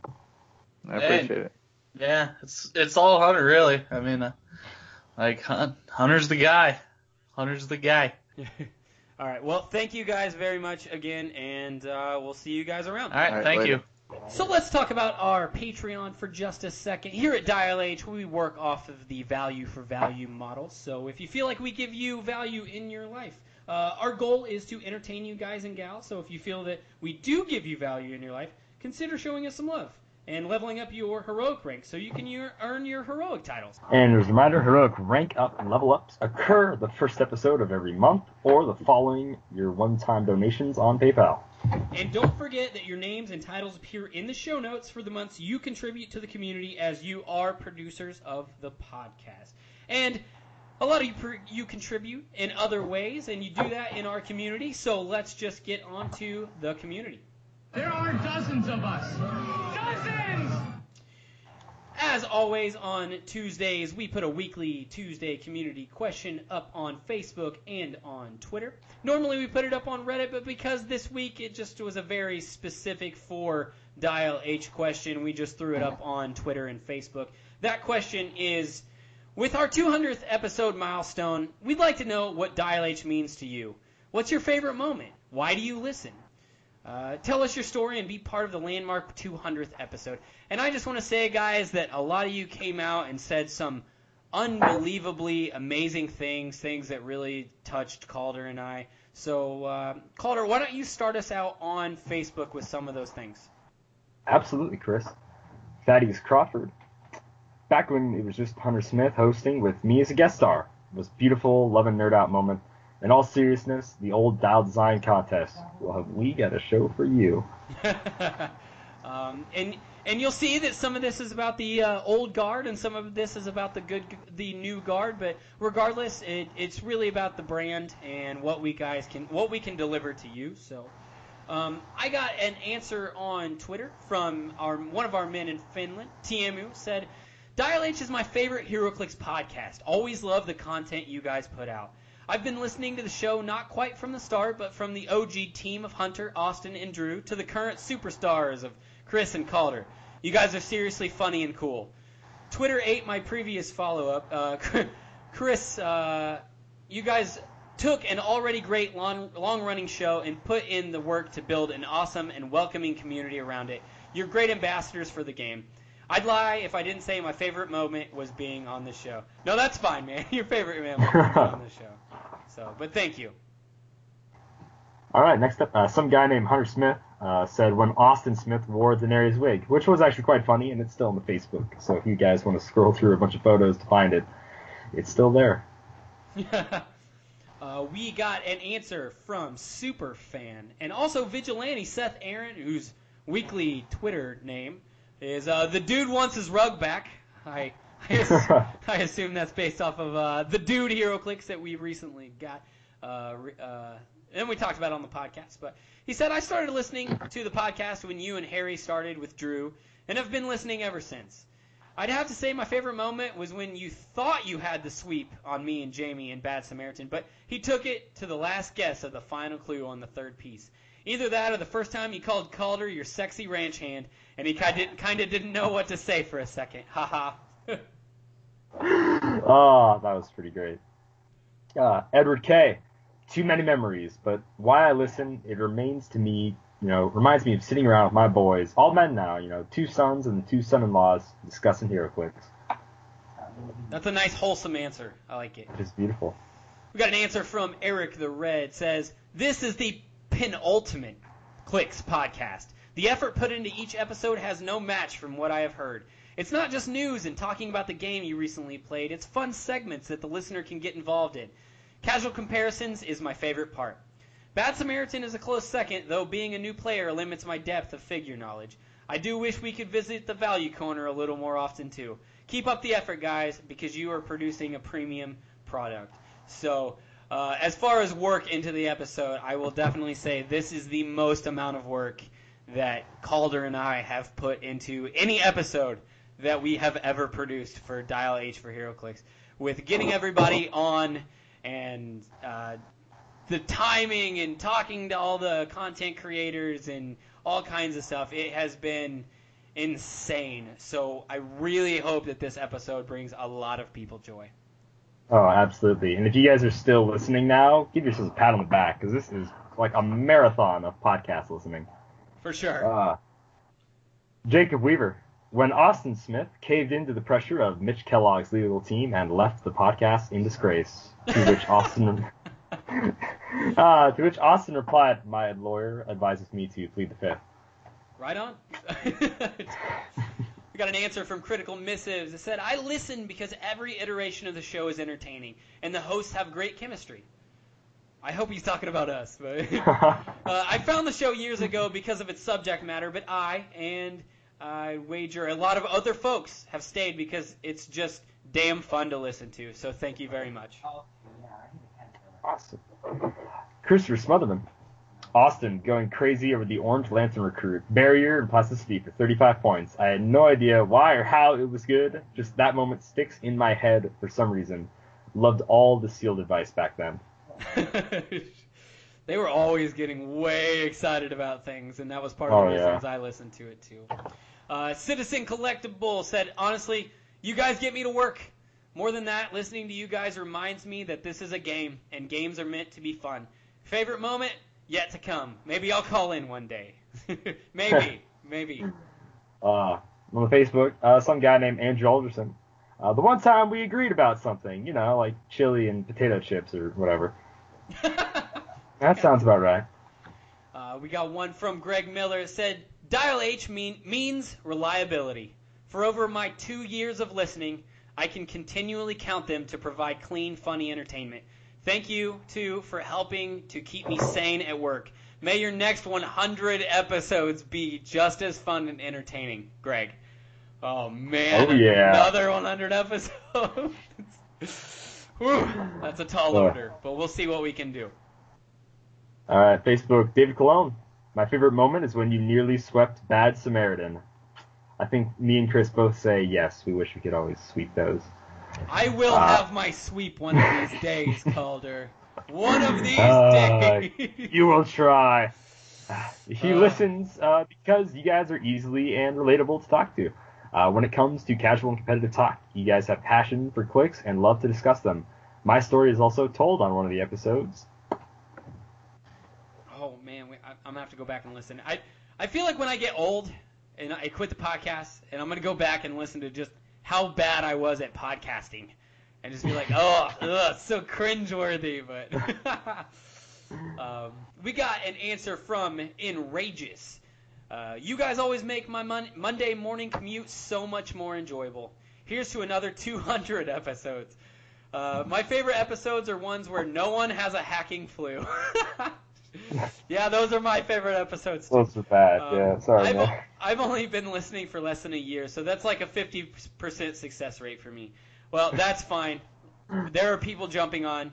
Hopefully, this will be a jumping on point for a great number of people. That's why we tried to make it as accessible as we could, so that you guys could go out there and take take take this to the local players in your gaming shop and just be like, guys, if you're ever going to start listening to a podcast, 200 episode 200 is probably this is a good jumping on. Oh, yeah, totally. And remember, guys, not every episode. If you're new, if you're listening to this, not every episode is going to be as long as Peter Jackson's King Kong. All right, this they do get shorter. They're not all going to be this big. Uh, Nathaniel Morris, when Hunter Smith explained why HeroClix is a bad game. Oh well, that was so long ago. If I had to pick a segment, uh, his favorite segment is Hidden Gems. It's a good one. It's a good one. Um, it was a better one probably when Hunter did it, but um, I don't think that Hunter said it was a bad game. I think he said it was a game that was supposed to not have been competitive to begin with, and then people like shoehorned it into being a competitive game, and that's when it changed. So Very um, much so. I have one more answer on Twitter, and that is going to be from Citizen Michael Miller. Uh, said you are the only podcast that is willing to talk about the game casually. Since giving up my dream of being super amazing, it becomes hard to listen to only meta talk. That's what we're here for, guys. We are here to entertain you. Darn right. Uh, we have a couple more on Facebook, so I'll try to be quick. David Herberger, two words. Bad Samaritan. But seriously, you guys blend meta and casual really well. Thanks for the fun. Malcolm Rush, man from Japan. Since I can't play HeroClix, I began to listen to Dial H uh, to find out what was happening, and this is when I got hooked on the show. I enjoyed when the original gang got sidetracked and started to fight over silly things, you know, like chili or soda. And if anyone wants to try some strange soda, come to Japan. They have crazy flavors. I believe that. It's insane. I would do that in a heartbeat for sure. Let's do it. Uh, my favorite moment is when they realized they had a listener who is Japanese or from Japan, and they asked who in Japan was listening to them. So I wrote in and they read my comment and began to answer my questions. This was when the first podcast I began to ask questions and they answered back. Because of Dial H, I began to ask other podcast questions to see and how they respond answered my silly questions. Since I can't play HeroClix, this podcast I always felt like I was still part of the HeroClix community, and you definitely are, Malcolm. And it was Dial H, which gave me my podcast, you know, which yeah, which gave me my HeroClix nickname, the Man from Japan. I'm also happy to have his own segment now, and I will continue to send in crazy questions that make you guys think of it. And thank you. I hope Dial H keeps going for a long time. Uh, thank you, Malcolm. Seriously, uh, I there I don't know if there's anybody that has been as consistent in the history of Dial H as you have with just sending in question after question. So it's good and it's great, and we love to answer it. So if we can keep you attached to some American culture thing over here, since you guys don't have HeroClix over over in Japan, by God, we'll do it. Abso-freaking-lutely. Citizen, Christian Bogan. Uh, I thoroughly enjoy listening to Dial H since I work third shift and my work week starts Sunday nights, so the show makes my Mondays bearable. Sadly, my favorite part of the show hasn't happened yet, in which Chris sweeps the Bad Samaritan segment. oh, it's enjoy- gonna happen. it's gonna Uh, I'm sorry, I'm sorry, Citizen Christian Bogan, but I will do anything I can in my power to keep that from happening. It's not that I don't like you, it's that I have a duty. I, I enjoy hearing your thoughts on uh, current HeroClix content and other nerd-related stuff. Thank you for your dedication. Keep up the great work. Thank you, but uh, he, he won't be sweeping if I've got anything to say about it. One of these days, Calder. Uh, last two. All right. Tristan Campos. Been listening for a couple years, and I do love the current hosts even better. You guys make talking about HeroClix fun to listen to. I love the different segments, and you guys just don't take things too super serious. One of my current favorite things is Chris messing with the soundboard. Turtle clip cracks me up every time. Which one was thank you it? For the awesome, uh, thank you for the awesome podcast. I love turtles. The the I love turtles. Yep. Oh, oh, oh, okay, hold on. Here, here you go. I like turtles. There you go, man. uh, and then uh, let's see. Hold on. We have, And we have- last, we have oh. one. We have one more. I'll try to find it, but you go on. Okay, last but certainly not least, we have the now supervillain Alleycaster, Ronnie Wheeland. Uh, has only been with the podcast five months. I like the casual comparisons and Bad Samaritan. I suck at it, never got a fig yet. It's enjoyable to listen to during work. I really like to keep up to date with HeroClix and nerd stuff, and I really don't use the interwebs to look at that stuff. And so I'm glad that we can be a reliable source for you, Ronnie Wheeland or Alleycaster. And that wraps up all the amazing memories and stuff and just comments that people have given us on Facebook. Okay, so uh, here's for Mr. Campos. Where are the turtles? Where are the turtles? Come on, guys, get out of here. Where are the turtles? Where are they? Okay, um, we really, really appreciate all of the answers that you guys give in and the wonderful things that you said, not about, not just about us, but about our predecessors for Dial H, because this is a brand, and uh, we're just going to keep doing what this brand does, which is going to keep giving you guys some more content. So uh, I want to say thank you from the bottom of my heart. Um, thank you to all of our patrons that are out there for sure. All of you guys are making this podcast keep on chugging along. Uh, so thank you very much. Uh, we got a little bit more in community though, so uh, we can get onto that in just a second. But Calder, is there anything you wanted to say? Yeah, I want to say we probably have one of the greatest communities a podcast could ever ask for or hope for, especially in HeroClix.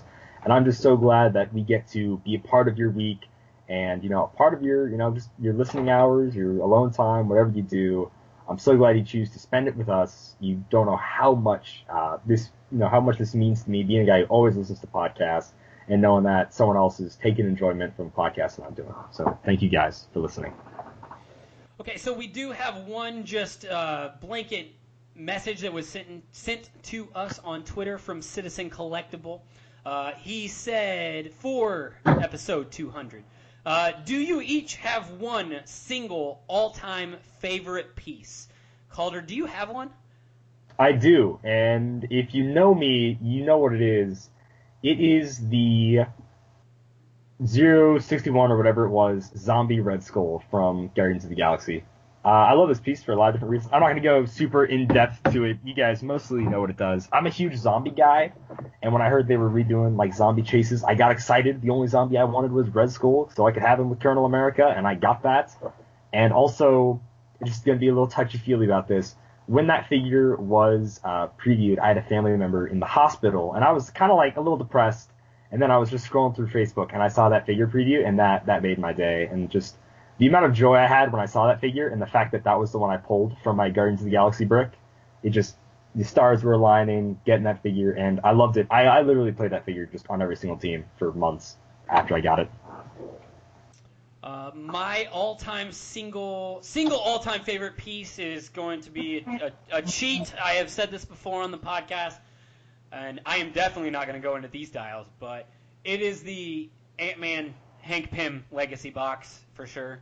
My probably my favorite best moment in all of HeroClix ever happened with an Ant Pog, which sounds so dumb on, on the surface, but it was just one of those Babe Ruth's call, like walking out to the plate, calling the shot moments, and I don't think that that will nothing in the game of HeroClix will ever top that. And I just I love the mechanics of that box set. I love Hank Pym as a character. Uh, legitimately, I'm one of the very few people on Earth that love him as a character. And then I just size changing powers have always been cool to me. So the character and his power set's just unbelievable. So that's that's my answer. I just love Hank Pym's Legacy box set. Uh, he, the second question that Citizen Collectible said was also, how did you guys get into the game? Calder, uh, do you want to give a shortened Uh, version? really quick version. I said this before. Um, I don't have HeroClix where I'm from, pretty much because I live in the middle of nowhere. I got into it because I watched Glass Cabinet Hobbies, and then once I saw them start unboxing HeroClix, I was like, wow, what the heck are these? I bought a brick of Captain America and the Avengers starter set, taught myself how to play, went to my first tournament, figured out I have no idea how to play, and after I got stomped, and that's it. You know, I, I saw Glass Cabinet films, and he got me hooked. Uh, I started playing when I was 14 years old. I am 28 now, and I was walking through a Myers, a Meijer. It's a convenience store, grocery store. If you're not familiar with that, and I, they're in the mostly the Midwest, but there's some other places. Um, I was just walking through the toy aisle with my brother, and we saw the original Infinity. Uh, wait, not Infinity. Infinity Challenge, yeah, Infinity Challenge starter set with the uh, transparent window where you could see some of the figures. We had no idea what it was. We had our mom buy it for us because we were 14 and didn't have any money.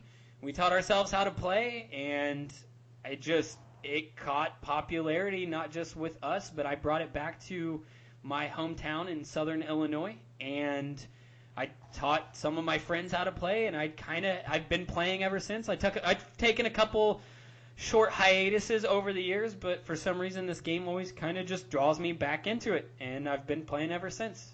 So. Awesome.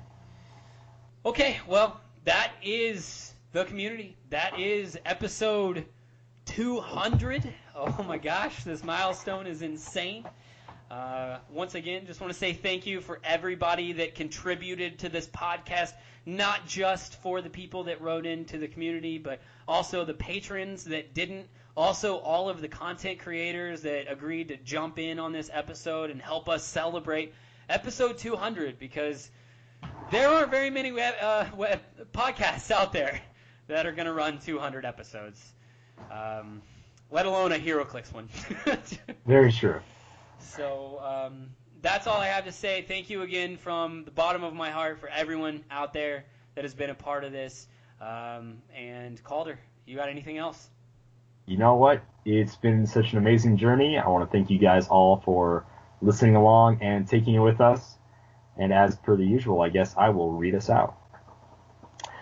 As a reminder, Dial H for HeroClix is brought to you by CoolStuffInc.com, where you can find cool stuff in stock every day, including all the latest HeroClix singles and seal products. Check them out at CoolStuffInc.com. Bye, guys. Hell yeah.